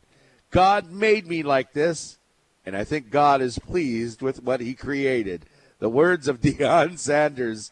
Man, so he already goes out and signs the best wide receiver in the country, right? Number Yes. one, five star guy, immediately goes to uh, Colorado. This is going to be so fun. What a job. When Deion Sanders went to Jackson State, what was the general consensus? Oh, he's Deion Sanders. He's, you know, he's, he's not going to be a coach. Maybe he's going to attract some attention and he might be an okay college football coach, but what experience does he have? He, he cut the line. He, he, he needs to be a coordinator. That's an argument that you might hear on this radio show a lot. Yeah. Yet here's a guy like Steve Kerr and others who stepped in and became a success right away. It doesn't happen for all of them. And that's why you can't say somebody like Trent Dilfer shouldn't be a head coach. Should Deion Sanders be a head coach? Yes or no? Real quick. Just yes or no. As of right now, yes. But at the time, that He was fair to wonder 27 about it. 27 and 5 at Jackson State. 27 and 5 and um, I- what were they last year what what is what is he 22 and 1 or something like that last couple of years whatever it was? Yeah, I think they were undefeated regular season both my years. gosh. Is yeah unbelievable. But why should he be a head coach? He's not qualified. Well now he's going to bring that to colorado. And the only bummer about this is the pac 12 is getting better year by year. When you have utah and usc and national in college football playoff talk oregon has always been very very well and now Deion Sanders, he's coming to Colorado, but the Pac-12 is not the Pac-12 that it was a couple of years ago. And Colorado has been a him. bottom feeder. So I, I, I mean, I don't know if people are thinking he's going to have immediate success or almost automatic success. I don't think I don't think anybody knows. I don't know, but I don't think just because of what he did at the JC level will translate to a team that, even though he's probably going to draw recruits like he did. Well, with Jackson State wasn't a junior college. I mean FCS, FCS, excuse me, and the FCS level it's a lot Oh, different than FBS. And I, I just don't. I think it's going to be more of a struggle when you're the, the worst team, arguably or not arguably, in that conference, and you expect him to turn it around. You know, in a few years, like I think somebody said, if, if he makes a bowl game the first year or two, that's a big accomplishment. Yeah, but are people thinking because he had such success in the FCS level that he's going to have the same success on the FBS level? I wouldn't think that way necessarily at all. I think that if he continues to recruit the way he does, or you guys like Penny Hardaway, the way that Penny Hardaway recruits the way he does. I mean, Penny Hardaway turned around Memphis right away. Not really. They did. They've done nothing in the tournament at all. They we recruited a lot of really good players in a few years Right. there, but they've done nothing in postseason. Okay, he's a guy that has been proven to a lot of these guys who are who are um, former college or former notable players is what ESPN calls them. You have Jerry Stackhouse at Vanderbilt, Penny Hardaway at Memphis, Juwan Howard at Michigan. Actually, Juwan Howard's not doing very well, is he, at Michigan? Not that much this year, no. Was it? No, I'm talking about like last couple Last of years. year they struggled. Two years ago they were really good. They got upset in the tournament early. Yeah. Anyway, I think that if you can, you know, college sports is all about recruiting. Yeah. It really is. And if you continue to recruit this way, you are going to turn this program around, and I think turn it around very, very quickly. You're recruiting against USC. Well, USC won't be there, so maybe that'll be a little easier. Uh, it'll be a different Pac-12 in a couple of years. So you're still going to have the, the Right. Oregon and the Utah. I, I don't know. I think it remains to be seen. I, I, I don't know what, how people can almost guarantee that he's going to have that. Again, it's a big if. Oh. It is- but it is if, you Nobody's recruit really well. guaranteeing anything. This whole conversation is this is going to be fun to watch because he is going to get the recruits, and he started already. I mean, how many guys? In, there's probably a couple of guys at Jackson State that are going to go, you know, follow him over to Colorado, like his son. Yeah, but does that mean that? I mean, if they're FCS players, I mean, no, Travis Hunter, the defensive back, could have gone to an FBS But- school after, like Florida State. Yes, exactly. That's what I'm saying. And his son was not an FCS player. His son was a big time recruit. Was he? I don't remember. I don't remember that he was. Yes, he was. Okay. Okay. He was. Don't get mad. I But mean, I, he just was don't know. if highly he- regarded. But some of these FCS players that are really good on the FCS level, just because they follow him to Colorado, doesn't mean they're going to be really good players on the FBS level. Wh- what I'm getting at, I mean, there's a few players. What I'm getting at, Gary, this is you can't argue this. You're the one who taught me this. If you can recruit in college, the, the most important thing in college athletics is recruiting. That's number one. So if you've got the best recruiter, all of a sudden Colorado should make some noise and make some noise pretty quickly, right? Well, it depends how many recruits you get. No. I, I don't know. I taught you that, but I'm thanks. I, I don't. But again, he's, he's going to be recruiting against a lot of other big schools that I- I don't know how many he's going to get. I mean, he's still going up against Oregon as an example. They still have a lot going for them. I know USC and UCLA will be gone. Uh, but yeah, recruiting is obviously what it is. Is he going to get enough guys that are going to go to Colorado versus Yeah. other Pac-12 or I think there's schools? enough. I think there's enough 18 year olds who want to go play for Coach Prime because he's Coach Prime. Should 746 could be. with the sports animals here on E. Thank you. On it should be, could be. I'm sorry, I cut you off. I was saying it could be that way, and it should be that way. It doesn't guarantee that it will always be. Well, it will be that way automatically for him, or definitely for him. But it's going to be fun to watch. We're gonna take. We're, we're, we're gonna. We're gonna. We got to take a break, Gary. Okay. You look very uncomfortable from that fence that you're sitting on.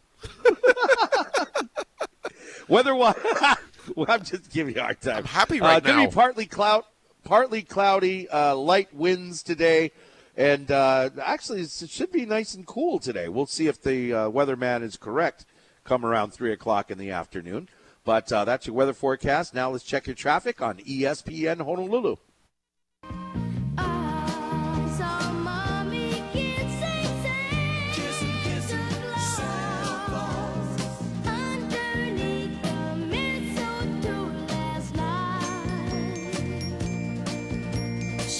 All right, it's bowl season. Remember, you can get your uh, tickets for the EasyPost Hawaii Bowl, Middle Tennessee, coming to town, taking on San Diego State. A lot of local players on San Diego State. Tickets at E-Ticket Hawaii. By the way, the Mountain West Conference, uh, seven teams. Man, seven teams? They have seven bowl affiliations? Or did we score a few more because somebody else didn't qualify? We had six automatic. I believe the seventh was an alternate. I forget with what other conference if they didn't have enough, but there's always at least six automatic. All right, in the Jimmy Kimmy, in the Jimmy Kimmy, in the Jimmy Kimmy LA Bowl, presented by Stifel. I don't know what that is. Uh, it's going to be Fresno State against Washington State. I'll take Fresno State in that game. Washington State actually had a pretty good year. They upset Wisconsin on the road. Wisconsin obviously wasn't as good. And Fresno State, they won their last eight games of the season. They were one and four at one point, and ended up beating Boise, of course, in the uh, Mountain West Championship on the road. Sadly, they've been playing Yeah. as well as you could expect or hope for if you're a Fresno fan. That, that's why I'm going for. I'm going for. Uh, I would mean, too. even though it was kind of a down year in the Mountain West Conference, I'm going for Fresno State in that game. Now in the Frisco Bowl, it's going to be Boise State against North Texas. North Texas gets in with a seven and six record. Uh, they were six and two, by the way, in Conference USA play. I don't know much about North Texas except the record you just gave. I don't know why in some some of these cases, like the bowl game for Boise, that they don't keep them home. Like for Hawaii, we know if they're going to go to a bowl game, non you know New Year's Day bowl or playoff, they're going to be in the Hawaii Bowl. It makes sense. For Boise, they have the famous Potato Bowl or whatever it's called these days. Uh, just uh, and the Idaho Bowl, I guess is what it's called. And you have San Jose State No, going there. I wonder, You, you got it half right both times. Put it together, and you have the famous Idaho Potato Bowl. You know what? They seem to never play in that bowl. game. yeah, yeah, right, right. And for attendance reasons, Um, you would think it would make a big difference if they weren't. Yeah, but maybe they show up anyway. Hmm. But yeah, so um, the Frisco Bowl is Boise State in Texas. The famous Idaho Bowl, San Jose State and Eastern Michigan. Poor Chevan Cordeiro. You're like, ah, the Hawaii Bowl would have been so good. Instead, you're going to Boise. Yeah. You're going to Boise in December. Can you say cold? cold. You're not really going there for the you know the culture of the nightlife, I guess, and there isn't much there. But uh, yeah, it would have been better coming home, I'm sure, for him and everybody else. All right. The Lockheed Martin Armed Forces Bowl will have Air Force versus Baylor. Air Force was nine and three, five and three in the Mountain West Conference, and I guess it's that five and three record in conference play that I'm a little disappointed in. I thought Air Force would be a lot better this year. Yeah, I think they had that one upset loss, and I'm trying to remember if that was Utah State. It was Wyoming. Thank you, Tanner. Uh, but other than that, they were a really good team. And I- what I like about this matchup, you have a really good offense with the running game against one of the better defenses, typically with Dave Aranda there. Even though they struggled a little this year, I think they only finished six and six. Baylor did. Still, that should be a good matchup with Yes. that defense versus that offense.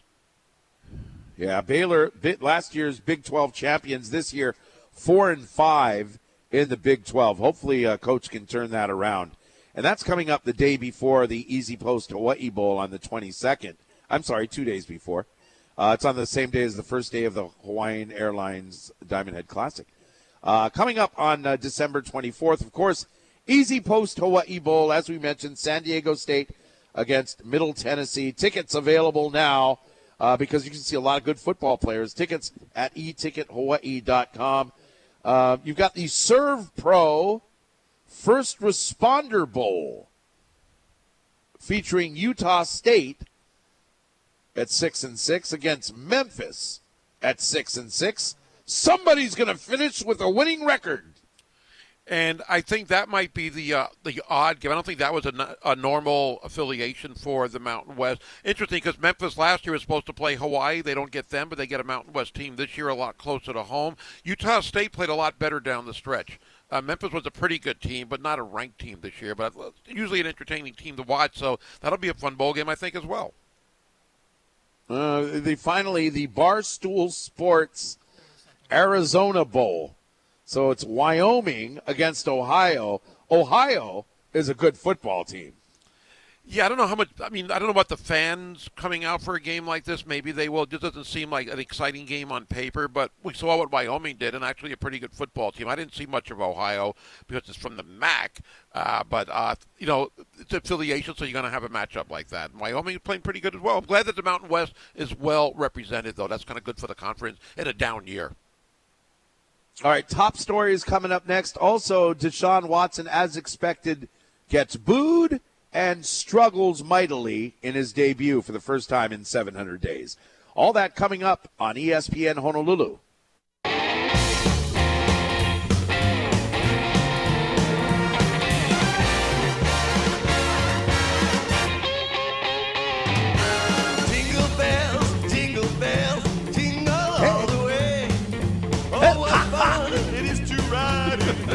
Jingle bopping. Hey, hey, hey. Happy holidays from all of us here at ESPN Honolulu. It's the Sports Animals, and um, I don't, I didn't hear about this, but how come Ezekiel Elliott did not get fined for jumping into the Salvation Army uh, kettle? Did Well, he they get al- fined and suspended for that before? They Because allow it was that like now. using a prop for a celebration. It was a prop, though. Yeah, they've used Huh? that all year. They, Thanksgiving, they used it and jumped in it several times as well. Some of the other players did. Oh, okay. All right. It's allowed now, I that guess. was gotcha. Okay. All right. Top headlines. Ah, bummer. The last time I'll bring it up. I'm so sad. Uh, I, I really, uh, you know, uh, followed and enjoyed uh, the Rainbow Wahine volleyball season this year. Uh, their season is done. They get, uh, I say, upset just because I'm going off of a seeded team versus an unseeded team. So to me, that's an upset in the NCAA tournament, falling to LSU in four. Yeah, I believe that was an upset. Anybody around the country who looked at that score, even though it's SEC Power Five, and I guess if you want to break it down, even though Hawaii was seeded eighth and LSU wasn't seeded, it probably was an eight versus nine, which means I guess it was supposed to be a close match. It's just that we thought our team would win. You're up one set to zero, and then lose Right. three in a row. So that was it's tough. It was still a good year, but yeah, it's tough to Yeah. accept that it ended so quickly. I got a. Uh, we got. We received a text that said LSU plays on a tough division. Hawaii has a good season, but weak division don't prepare for playoffs. If Hawaii was in the SEC, they would prob- probably finish bottom half of the conference. LSU plays tough competition all year long. Um, yeah, I don't know that much about it, but uh, thank you for the text at 808 296 1420. But I tell you what, I'll put up Riley Wagoner, Amber Igiede, and Caylen Alexander with anybody in the country.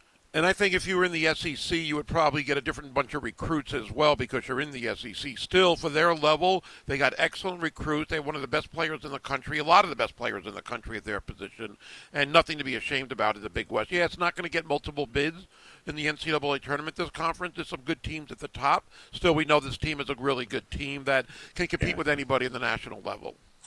All right, we move on. Uh, a couple of uh, well, Kolten Wong on Friday got traded to the Seattle Mariners. Loving that.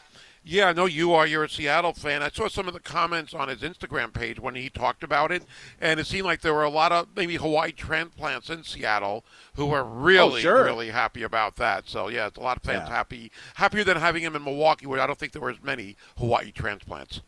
Yeah, and you go from Hilo rain to Seattle rain, so it's very very cool. He'll He'll be be in the rain a lot. Yeah. Uh, let's see. National uh, breaking news: The Mets have reached a two-year deal with Justin Verlander, eighty-six million dollars in two years. Uh, Good money am- if you can get it. I am happy he's getting the same money as Max Scherzer. They were teammates on the Tigers probably about 10, 12 years ago, and they're both a little older, both getting 43 million, and I hope it works out. It's short term for both. It's yeah. twelve years ago. They're a lot older. Yeah, they are a lot, but Verlander had an ERA of I think 1.73 Cy Young Award. winner. The guy's great, comeback player of the year. He, I'm not sure if he won it, but he should have. It's just that he's got a little bit of the injury bug before this past season, and I'm just hoping he can uh, be healthy. They lose Jacob Degrom. That was kind of depressing on Friday, but it wasn't a good contract for the Mets to match with Texas. So I'm hoping Verlander can be the real guy for them. All right. Uh, quarter former number one overall pick um, Baker Mayfield has been waived by the Carolina Panthers. and uh, I'm not sure how the fans feel about it. They probably don't care.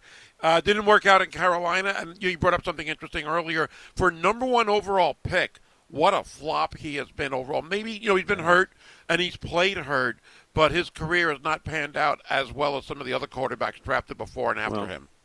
I think three years ago he had a pretty good season. Last year it was my argument was, hey, you know what? He did well the season before. Last year he played hurt. But what's your excuse this year? Maybe being on a different team? I, I don't know. But um, hopefully he saved his money. I'm not sure he's going to be. I don't know. He'll be if he wanted to be. He could be a backup quarterback for a long time because he's got so much starting experience. Yeah, but you're And the number one pick. You don't want that. Oh, What's that? If you're the number one overall pick, that's not your goal to be a backup. No, no, no. You don't want that. What I'm talking about is money. I mean, he's, he's already proven that he's not, uh, you know, going to be a franchise quarterback in the NFL. It looks like he might be destined to maybe be a backup quarterback for the rest of his career if he keeps playing like this. Another, Yeah. another interception ended their football game two weeks in a row, uh, late in the fourth quarter, and that's not going to look good for Marcus. And you know, already the Falcons have the Falcons have already played, uh, you know, w- probably one more games than people thought they would this year. But at the same time, they could have won more, and I think that Marcus maybe kind of hampered that. Has been, you know, with his turnovers, has kind of hampered that. Now he's. I'm glad that he's play, you know, they're letting him run and stuff. But if the Tampa Bay Buccaneers win tonight, do you then start going with your uh, with uh, oh gosh Desmond, Desmond Ridder? Ridder. Yeah. Do you start going with Desmond Ridder if you're you know kind of slipping away from playoff contention? I think that the topic comes up more and more each week because they've been losing, where at least they were winning and in contention. So I think there's going to be a chance that that will happen sooner than later, uh, especially if Tampa wins tonight or if Atlanta loses next week again. I think then you kind of see the writing on the wall that why stick with Marcus, Yeah. unfortunately. Yeah, and I think Marcus is getting. You know, Kyle Pitts is, I mean, an unbelievable talent. Marcus has not been able to get him the ball like anybody wants. Kyle Pitts wants the ball more. The fans want it more. The the the, the team wants Kyle Pitts to get the ball more. And Marcus just had. I mean, Kyle Pitts is out for the rest of the year injured. He got just as many receptions, uh, to you know, this weekend as he did a month ago. I mean, it's crazy. It's it doesn't look good for Marcus, but we root him on, and Yes. he's a guy that will still be valuable and make you know five million dollars a year as a backup quarterback. You know, who knows? Maybe he's going to turn it around. I'm not a Marcus hater. I'm a fan of Marcus Mariota, and I root for him every week. I was rooting for Marcus Mariota to beat my Pittsburgh Steelers, but it's it's uh, you know we got a few weeks left. Hopefully, he can play as long as he can, and they don't go with the Rismer, the Ridder decision anytime soon. Hopefully not. Hopefully he can get more, get some more wins for the Falcons. Also in bad news for Hawaii quarterbacks, Tua Tagovailoa, they get they get smashed by the 49ers. The final score was what was it 33 to 17. It was really 23 to 17 with a couple of minutes left. Tua making a drive. You know, it, as a fan, you're thinking to yourself, okay, do we go for two or we go for one to tie it up when we score? but it was not to be. I think and Tua was not accurate at all. And he's the most accurate quarterback in the NFL leading up to this game. And they just played it. They just ran into a buzzsaw of a defense with Hufanga and uh, Nick Bosa and Arik Armstead and all of these guys. It was it was uh, Fred Warner was in the backfield constantly, um, and it was almost like mental. Like Tua was being hurried a lot, you know, because his offensive line, a couple of the starters were hurt. Right, right. But Tua was is, is like rushing things or, you know, throwing the ball high. It, it was just he wasn't the normal Tua in that ball game, and I think the 49ers defense had a lot to do with it. And missing two offensive linemen, it's going to be different. So you can understand that too. But Right. yeah, it wasn't an awful game, but it wasn't one of his better games. He's had better games of late, but it was against the team. You wonder how how different it would have been if you did have those two offensive linemen there, both tackles. Yeah. All right. And the uh, college football playoffs are set. It goes number one, Georgia, number two, Michigan, number three, TCU, and Ohio State creeps back in to the CFP. So, uh, what you're going to have is a Ohio State take on Georgia in one semifinal, TCU and Michigan. I would have loved, and I heard uh, you talking with Lisa Horne a little while ago, uh, and at uh, pigskingrind.com, and I see she even says she doesn't think that the college football playoff committee wanted a rematch. And I say, yeah, no rematch.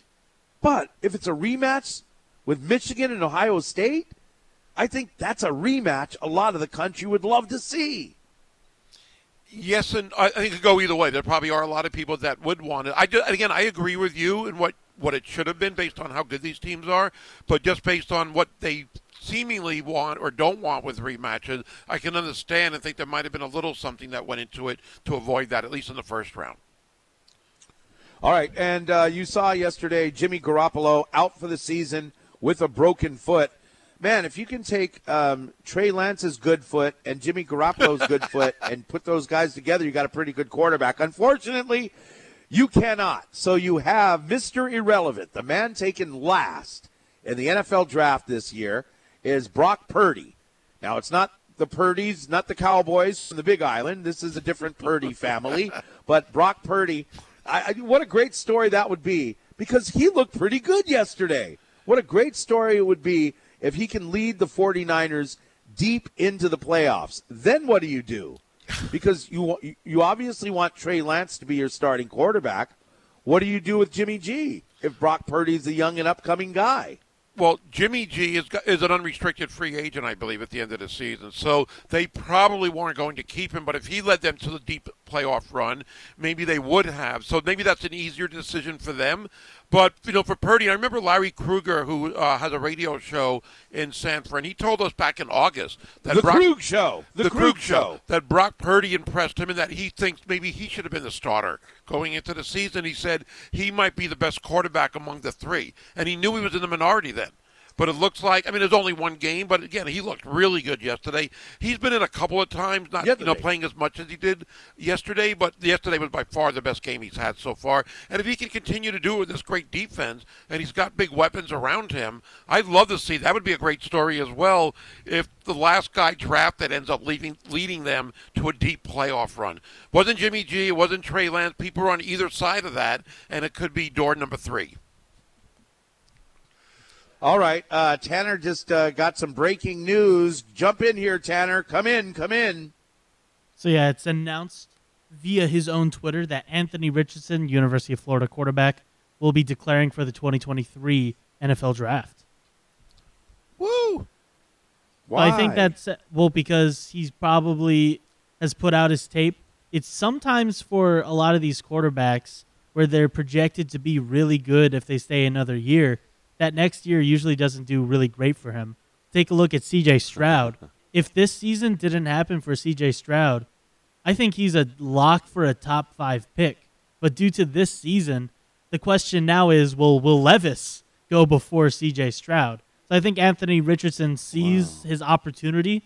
And looking at Florida right now, they're probably not going to be winning any SEC championship next year. So he probably sees the writing on the wall. I think it's smart for Anthony Richardson to put his name in there. He's got a lot of really great measurables, and I think there were of a couple of really good moments that he's put in throughout the year to maybe even compete to being the number three quarterback in this draft. Wow, I, I was not impressed with him all year long. And Will Levis, by the way, outplayed Will him in that Levis? game back in September when Kentucky Oh. beat Florida.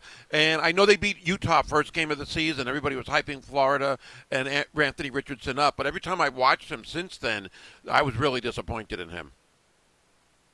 And you're in in Anthony Richardson. Yeah, I just thought he was overrated. And I, again, they had that really good start to the season, as we, as I said, against Utah. But after that, it looks like Florida as a whole was not that great. And I thought he was just a guy who was overhyped. Yeah. I think with well, the Will NFL, Levis just Will Levis actually Will Levis actually just declared recently for the Yeah. NFL draft, and ever since he did that, you're right, Tanner. I mean, he is. Uh, a lot of people say he's going number one overall. I don't think I would put Will Levis as the number one quarterback, in my opinion, just because when you look at Uh-huh. his career overall, statistically, he hasn't been that great. I would say that Will Levis and Anthony Richardson are kind of in that same boat of not statistically great, but both have the measurables to be good NFL quarterbacks.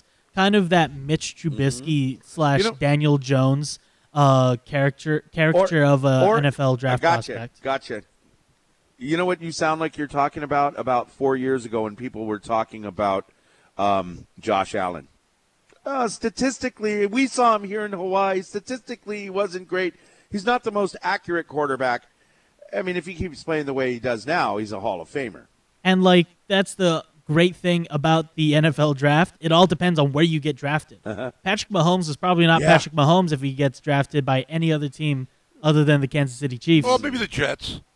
Well, he's that's probably what you'd like. But like Josh Allen, he probably is not Josh Allen if he doesn't get coached up by the uh, offensive coaches that he's had. If he was like a Baker Mayfield or a Sam Darnold, where you go to places like the Jets, unfortunately, not to rag too much on them, but the Cleveland Oh, Browns feel as free. well, where they aren't necessarily known for generating really great quarterback talent.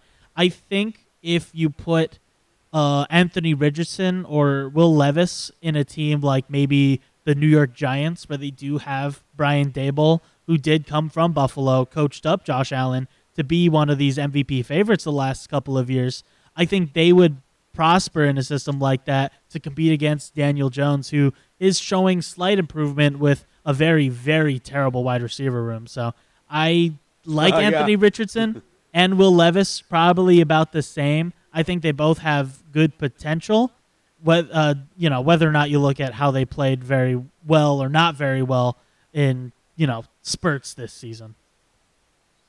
I uh, depending on where you look, and we'll get more into this as we get closer. Of course, you still have some folks that think Bryce Young should be the Houston Texans' top pick with the number one pick overall. I'm not sure. You know, I just think that him being five eleven, that's going to scare a lot of people off. But anyway, good fun to talk about. I want to switch gears and talk a little NBA. How are how are your Nets doing, Gary? Oh, they're on a nice roll right now. Although not yesterday. They lose to the Celtics, but Kyrie and Kevin Durant have been doing a great job, and they've been improving. Their record is, uh, I think, over 500 now, and they've been stepping it up without Ben Simmons in the lineup, which is a good thing. Woo! Yeah, we're we're, we're thirteen and twelve. Well, from where they all the were, Hall of Famers on our team. weren't they like and five we're and just 11? above 500. Let's celebrate. You know who? You know who is? You know who seems to be unstoppable? The Milwaukee Bucks. Oh, really? This got Oh, Chris sorry. Middleton back. That wasn't a hot time. take, was it? That wasn't a hot take, was it? Sorry. I was going to say like All right, Sacramento Kurt or. Cleveland. Cleveland, yeah, they're okay. Okay. I mean, 15 they're and nine. eh. Fifteen and nine isn't great. You know They're two great? games in back of 16 Milwaukee. And seven. Sixteen and seven. 16 and 6, 19 and 5. Those are good records. Yeah, but the two games in Six back of the Milwaukee over- Bucks that you just praised. I know 16 and 6 is a big difference between 16 and 6 and the uh, what team did I say you were saying? Cleveland, 50, it's two Cleveland? games difference. Yeah, 16 and 6 is a lot different to me than 15 and 9. It's only a two-game difference. just- Milwaukee is supposed to be the best team. Cleveland's not. I understand. All right. Well, okay. Kurt Helin from NBC Sports joins us coming up next on ESPN Honolulu.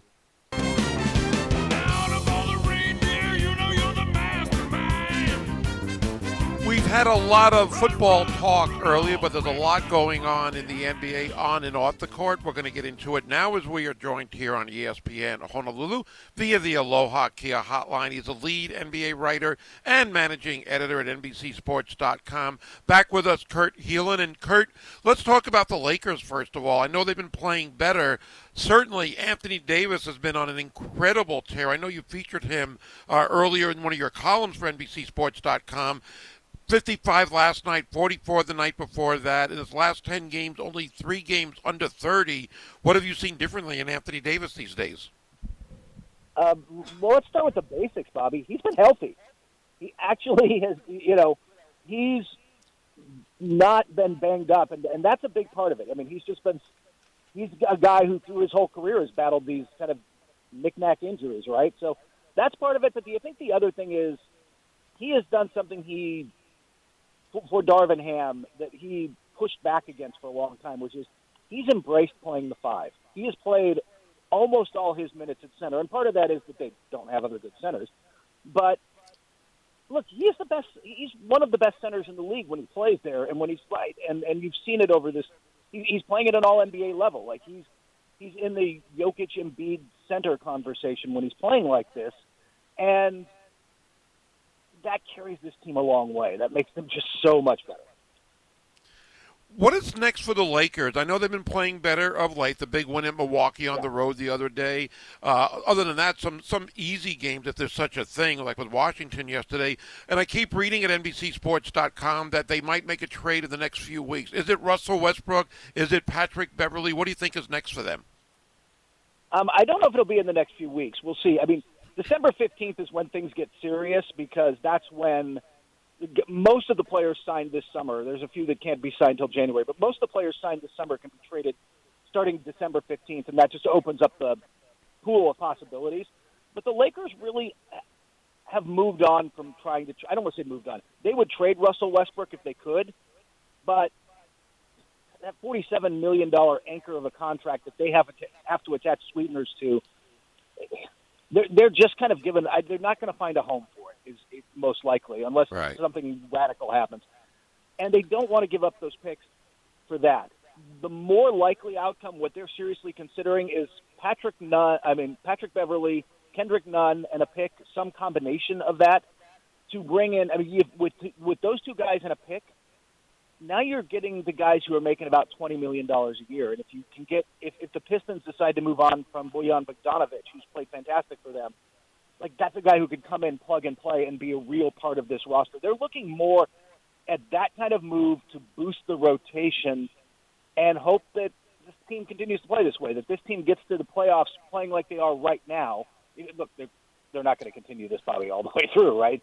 But if they can get to this kind of level with a healthy Anthony Davis and a healthy LeBron James in the playoffs, and they can add a little more support around them, they're they're at the very least a tough out for anybody who lands them. I keep reading how they're disappointed in Patrick Beverley. I haven't seen many of their games, but I see the numbers. Beverley probably is scoring as little as he normally does, but why are they disappointed in him? Is it his defense or lack of? I think that they thought he'd hit more threes and he'd be be- better on offense. The defense has been. I mean, that's honestly what they kind of. I thought what they kind of brought him in for, right? Like Right. they needed him to help turn around the defense on this thing, like he had done in Minnesota, and they needed somebody in the locker room who will hold LeBron James and Anthony Davis accountable. But I don't think that they've gotten the production scoring wise that they need. And by the way, it's also just a movable contract, right? Like he's he's a guy they can trade at a. they- just don't have a lot of guys. What you really are always looking for in trades. I mean, let me rephrase that. the, what makes you flexible in trades is having guys making somewhere between eight and fifteen million, seventeen million dollars a year. Like those, that's just easier to to work deals. He's closer to that, right? Like suddenly, that's the kind of salary you can move. And there's a sense that if we lose him, we're not losing that much. You can check out Kurt Helin on Twitter at Basketball Talk as he joins us here on ESPN Honolulu 92.7 FM and 1420 AM via the Aloha Kia hotline. What is the story going on with Trae Young and the coach for Atlanta, Nate McMillan? He didn't play in a game on Friday night because Nate McMillan gave him a choice. Uh, can you get more into what really took place there with with uh, Trae Young and Nate McMillan? it- let's start here. They, have there's been tension there for a long time, for a couple of years now, um, and this is just the latest bubbling up of that, which is Trae Young's been missing time. He wanted to be a game time decision with his shoulder. He wanted to go out and practice, and Nate McMillan wanted to know now. Basically, you know, it was at shoot around. He's like, "No, you're either in or you're out tonight," and we're not waiting to game time. And, and Trae Young said, "All right, then I'm out." And didn't come to the arena that night. That's the latest in a long string of things, and it's going to be interesting in Atlanta because they're not taking the step forward they thought they would this year. They thought when we get to Dejounte Murray, we're going to get back to being, you know, if we're not Boston or Milwaukee, we're going to be at least a threat to them. They don't look anything like that, even with Dejounte Murray. So, coaches who don't get along, you know this, Bobby. coaches who don't get along with their star players don't last long in the NBA. But I will say that within, a, I, I've talked to people within the Hawks. There is this concern, like we didn't get along with Lloyd Pierce. Now he doesn't get along with Nate McMillan. Like, is the problem not the coach? And how far can we go? Like, is this? How do we help Troy be a better Trae be a better leader? And I just I think that this is a concern for them. Yeah, I thought they would be a little bit better with Murray as well, and he's putting up good numbers. And they're in first place, but barely over 500. And that's one of the reasons is because Miami has struggled so much. I know Jimmy Butler's been in and out of the lineup, but why? Are there other reasons why the Heat have been under 500 as they are right now? it starts with just injuries with them. I mean, mm. they just it's not just been them. They they're they've been banged up up and down the line, and you just they're one of the teams. The Clippers are kind of in this mode where I don't really know what they are yet because I just you haven't seen them enough whole, and you, I think you saw it the other night. Jimmy Butler comes back and suddenly they look really good against Milwaukee, right? Like they're they're they have a big game. Um, I think they are still a threat. The other thing that they had last year that they haven't this year is last year guys go down and it's it's Max Strus comes out of nowhere and steps up. Gabe Vincent, uh, somebody you saw in college, UC Santa Barbara guy. Right, right. Like, yeah, yeah, he comes up and just is playing great for them. They keep finding those guys. But I really haven't found another one of those guys. Those, guys have been okay this year. Strus has been good. Uh, Vincent's been in and out, but he's been fine when he's there. But they don't. They, they kind of reached the limit this year on guys we just pulled out that you don't know about that are you know going to play so well. So they've just got to get healthy, and and they might be a guy team to watch too. They would happily move Duncan Robinson for some depth if they can if they can find a way. I always look at the beginning of the NBA season and look at a team that might be a little surprising, that maybe can make a run that people wouldn't have expected. I know New Orleans is one of those teams at 15 and Yeah. 8, but I also look at Sacramento. Mike Brown now the head coach and some of that young talent they've got, a lot of college stars on their team and they're starting to play well. Are they a team that could make the playoffs finally? I think so. I think that, look, I think this team was built for that. This was not this was not a team like I don't know. Let's let's. I don't. It hasn't worked out well in Minnesota, but Minnesota took a big swing, thinking uh, we want to go deep in the playoffs. Cleveland, we're going to go get Donovan Mitchell. We're going to make a big swing. We, we're thinking deep in the playoffs. That's not how they built the Kings. They built the Kings with, hey, you know, if we get enough of these good players together, we can make the postseason and break this streak and and get some excitement back in the fan base. And that's what they've got. I think that there is a I think there's a relatively low ceiling for this team in the postseason, but they're a good team. Domantas Sabonis is going to be solid and get you a double double every night. Uh, they've got good role. Malik Monk has stepped up and been a great role player for them. I think Fox is having a better year. Um, they've just found a way to be good, and that right now, especially in the West right now, with uh, you know the Lakers got off to a slow start and Dallas isn't quite right and stuff. That they've looked pretty good, and I think they're a playoff team. I think they're going to make the top eight. Biggest drought or the longest drought in the NBA currently to not make the playoffs is Sacramento. It could end the way they're playing. Kurt, always great talk in the NBA. I know a lot of people look at Christmas as the unofficial start to the NBA, but you and I and others look at all season long, and so far it's been a lot of fun and will continue to be. Look forward to having you on again in the future. Thanks again for joining us. I look forward to it, Bobby. Take care of yourself. All right, thank you so much. Kurt Helin joining us here on ESPN Honolulu via the Aloha Kia hotline. At Aloha Kia, you know a guy. In the last couple of shows, I've been called Bobby, I've been called Chris. Uh, people don't know me, I guess, very well. I don't get the chance to talk enough, Chris. Uh, I can't get no respect there. I had to tie a pork chop around my neck so the dog would play with me. no respect, no respect. I'm sure that uh, Kurt does a lot of radio hits all the time, so he just has notes. Yeah. He'll say, like, you know, ESPN Honolulu host Bobby, you know, something like that. Although you have talked to him in the afternoon time. Yeah, I, we, he, usually Maybe on when Josh has him on, when Josh has him on in the afternoon, then uh, he'll be like, "Hey, Gary, how you doing?" And when I book him for the show, he probably thinks I'm like the guest getter, which I am, but I'm also a guy who talks. By the way, not, we're, we're talking the NBA real quick. How come we don't talk I'm about the guy. your, who- what do you do for a living? I'm the guy that talks. what? You don't talk about your Dallas Mavs so much these days? I mean, you talk about other teams that are struggling. I switched. I switched. Remember? Why are the Mavericks? Uh, are the Mavs? Uh, are they uh, struggling? Well, they're 11 and 11, but with the MVP, Luka Doncic, you would think they'd be better than that. Who's your team now? I keep forgetting. Miami Heat. Oh, that's right. Forgot. It's a different week. they're doing good too. They're We'll 11 right and 12. E ESPN Honolulu.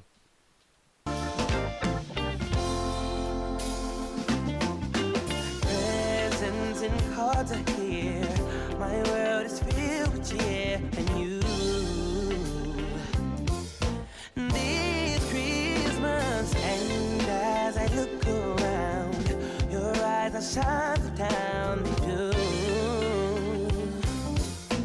This Christmas, the fireside is blazing bright. Happy holidays from uh, Chris Hart, Bobby Dickman, Tanner Haywood. Oh boy, having a good time here on the radio. Today it's a bathtub party day. So today is a day. I know it's only Monday, Gary, but today you got to take a bath. Did you make that up, or is that really a thing? No, it's really a thing. I, I wouldn't boy. make that up. It's bathtub party day. So today's the day where you skip the shower, you drag the TV into the bathroom, and give yourself a nice long soak before you go to bed. We don't take the TV in the bathtub, though. That would be frowned upon. No, in the bathroom is Yeah. what I said. I know. But, if you do it in um, the bathtub, might be your last one. Yeah, that'd be a pretty short bath. And plus, the burning smell is just you know the. Uh, I got some fun facts. Baths, not showers, but baths can help improve your immune uh, response and clear out your sinuses. I don't know why. Now, taking a bath before you go to bed can help you sleep deeper and longer because it relaxes your muscles and boosts your melatonin levels in your brain. Now, baths can also improve your circulation. However, it makes your heart beat faster. So if you got a little ticker trouble, then stick to showers. But happy bathtub party day. Yeah, I, I've heard that even taking showers at night helps you sleep better. But there was a, a Seinfeld episode way back when. Do when you they take a shower at night? Mostly yes, mostly yes. Because I'm more awake and you I take just a shower in the morning? Sometimes, yeah, I do that too. But if I take one at let's say midnight, I'm not going to take one at eight or nine a.m. Ew. I take a bath at night and in the morning. You take a bath? I mean, a shower. Okay. If I go in the bath, all the water displaces and goes all over the floor. It's not a fun thing. But but uh, what I heard about baths that made me really think, and I haven't taken baths since I was a kid, is that why? And Jerry Seinfeld has said it on the show. You're sitting in a tub of your own filth, floating around for 20 minutes or whatever it is. And when you think of it that way, I'd rather take a shower even more. I guess. But you don't do it often enough to really enjoy it. You know, because so yeah. Ew. Ew. Oh, me? It's so Deshaun Watson uh, got to start playing football yesterday. That's what a lot of people are saying. He got booed, of course. And this was at I can't they were playing in uh, Texas, right? They're In playing Houston. Houston, right? Yeah, yeah, yeah. So uh, yeah, so they booed him. I wonder. Do you think they some people would boo him in Cleveland if he started? I bet there'd be some boos, right? Yeah, there'll be some. I and I'm interested in the reaction he gets around the country. Of course, I mean, not that it was fitting that it was Houston, but you knew they would maybe give him the harshest reaction. Uh, oh, so that's understandable. I, I would think at home he will get some of that. I think in time it'll pass though, and I, I don't necessarily like that. And I, I'll compare it with Michael Vick. I know it's a different situation. In time, it seems like if you can perform in the field of whatever sport you're playing in, maybe not all, but a lot is forgiven. What player has come back and faced scrutiny nonstop when he comes back from something serious? Whether it was a Greg Hardy, an Adrian Peterson, a Deshaun Watson, we don't know. Uh, but I, I think again, Michael Vick. At first, there were a lot of protests when he came back with Philly. After a while, you know, he kind of made amends, and that kind of went away. It might have still happened a little bit, and I, I mean, I feel a little strange about that because he shouldn't forget what he was involved with. But I think if you win, and that's what bothers me, if you win, a lot is forgotten and forgiven because the fans just want a winner.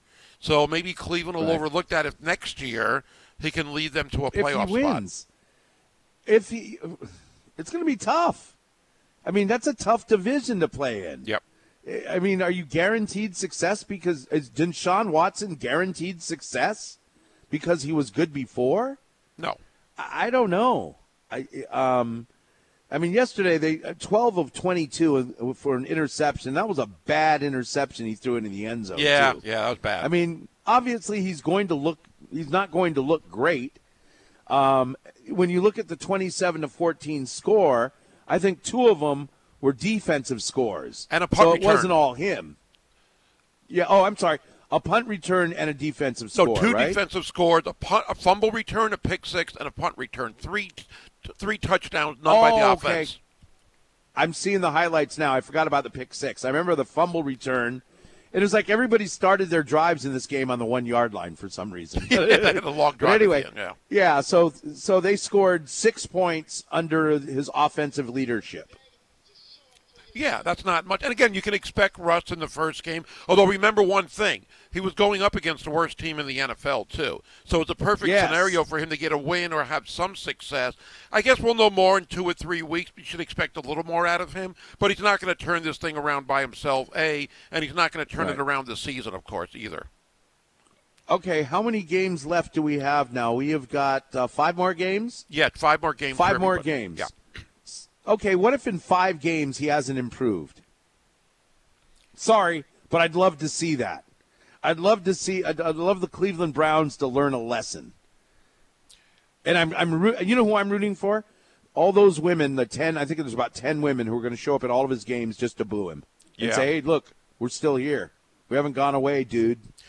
You know. Anyway, Cleveland Browns. Uh, uh, yeah, it's uh, it was again a score not indicative of how close that should have been, and just like the 49ers Dolphins score, 49ers won, sure, but I mean, at a couple of minutes left, it was almost tied up by the Dolphins. I want to go back to the Cleveland Houston game for a minute. I was reading comments by fans that were there, and one of the reports said that Watson in warm-ups was signing autographs, taking pictures with people wearing Deshaun Watson jerseys from Houston. Okay, he was great with the fans, and they interviewed fans, random fans at the game, and one lady uh, said she was a big Houston fan from back when he played, and she still supports him because she doesn't believe any of this.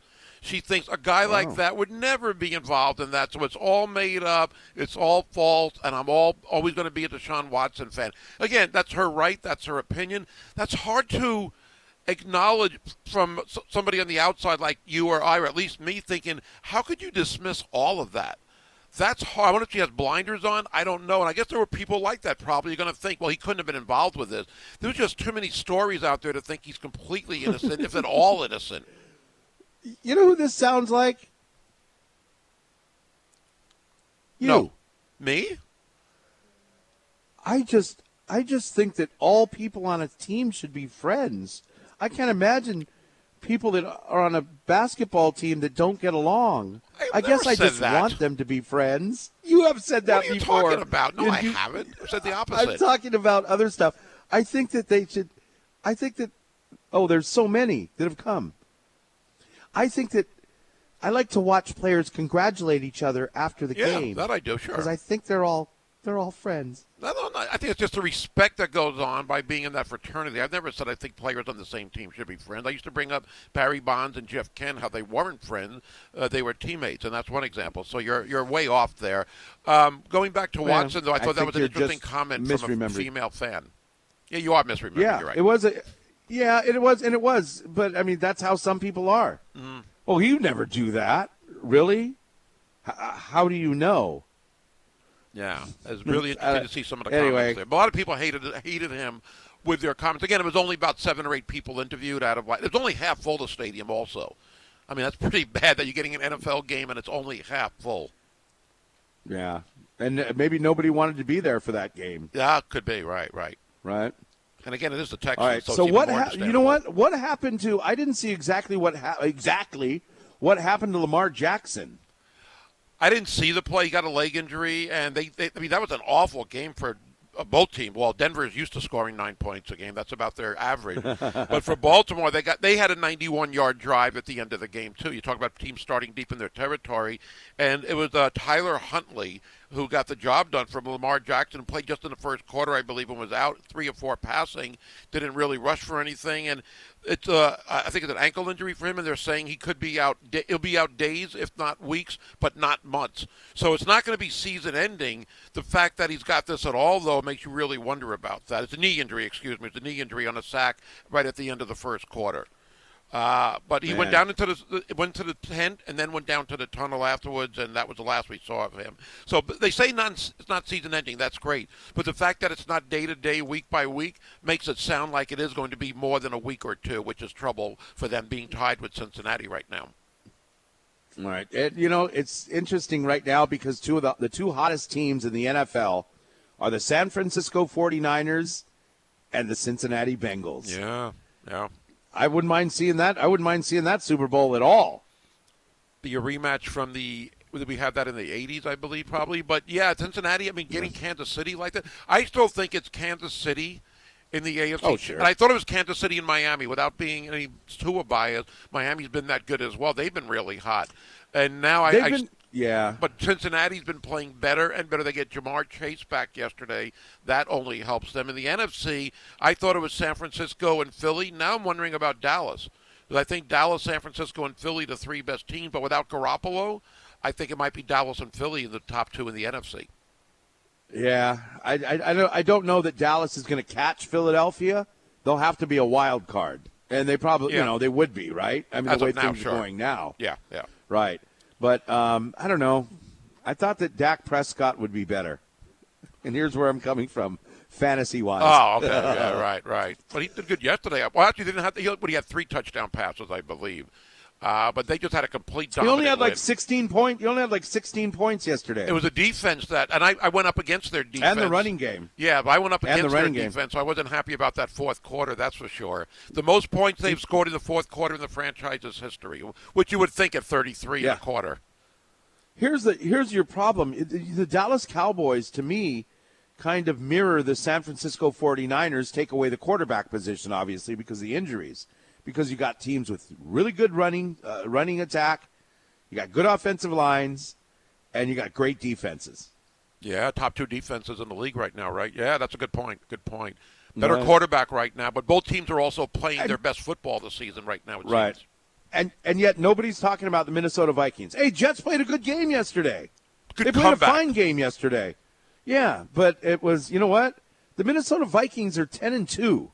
Why aren't we talking about that yet? That was a big win over a quality team yesterday. I think one of the reasons we're not talking about them as much, and Aaron Schatz uh, earlier in the show from Football Outside said they're the worst ten and two team maybe ever in the history of the game. When they were eight and one, they were the worst eight and one team because they're Right. barely winning games. They come from behind victories, which they get credit for, but their points for and against they're only ten over. And that's one of the reasons they've been barely winning, but they've been on the good side Yeah. of it more often than not. But I think that but I think that also represents a good football team. Yes. I mean, they they say, "Oh, they're the worst six and one team." Well, they're the worst seven and one team. Well, you know what? It's a month later; they're ten and two. It's the worst ten and two team. Then they're going to win the Super Bowl. It's the worst Super Bowl team ever. Stop it! They're winning football games, and that's a point. We'll be right back on ESPN Honolulu. Gary's favorite song.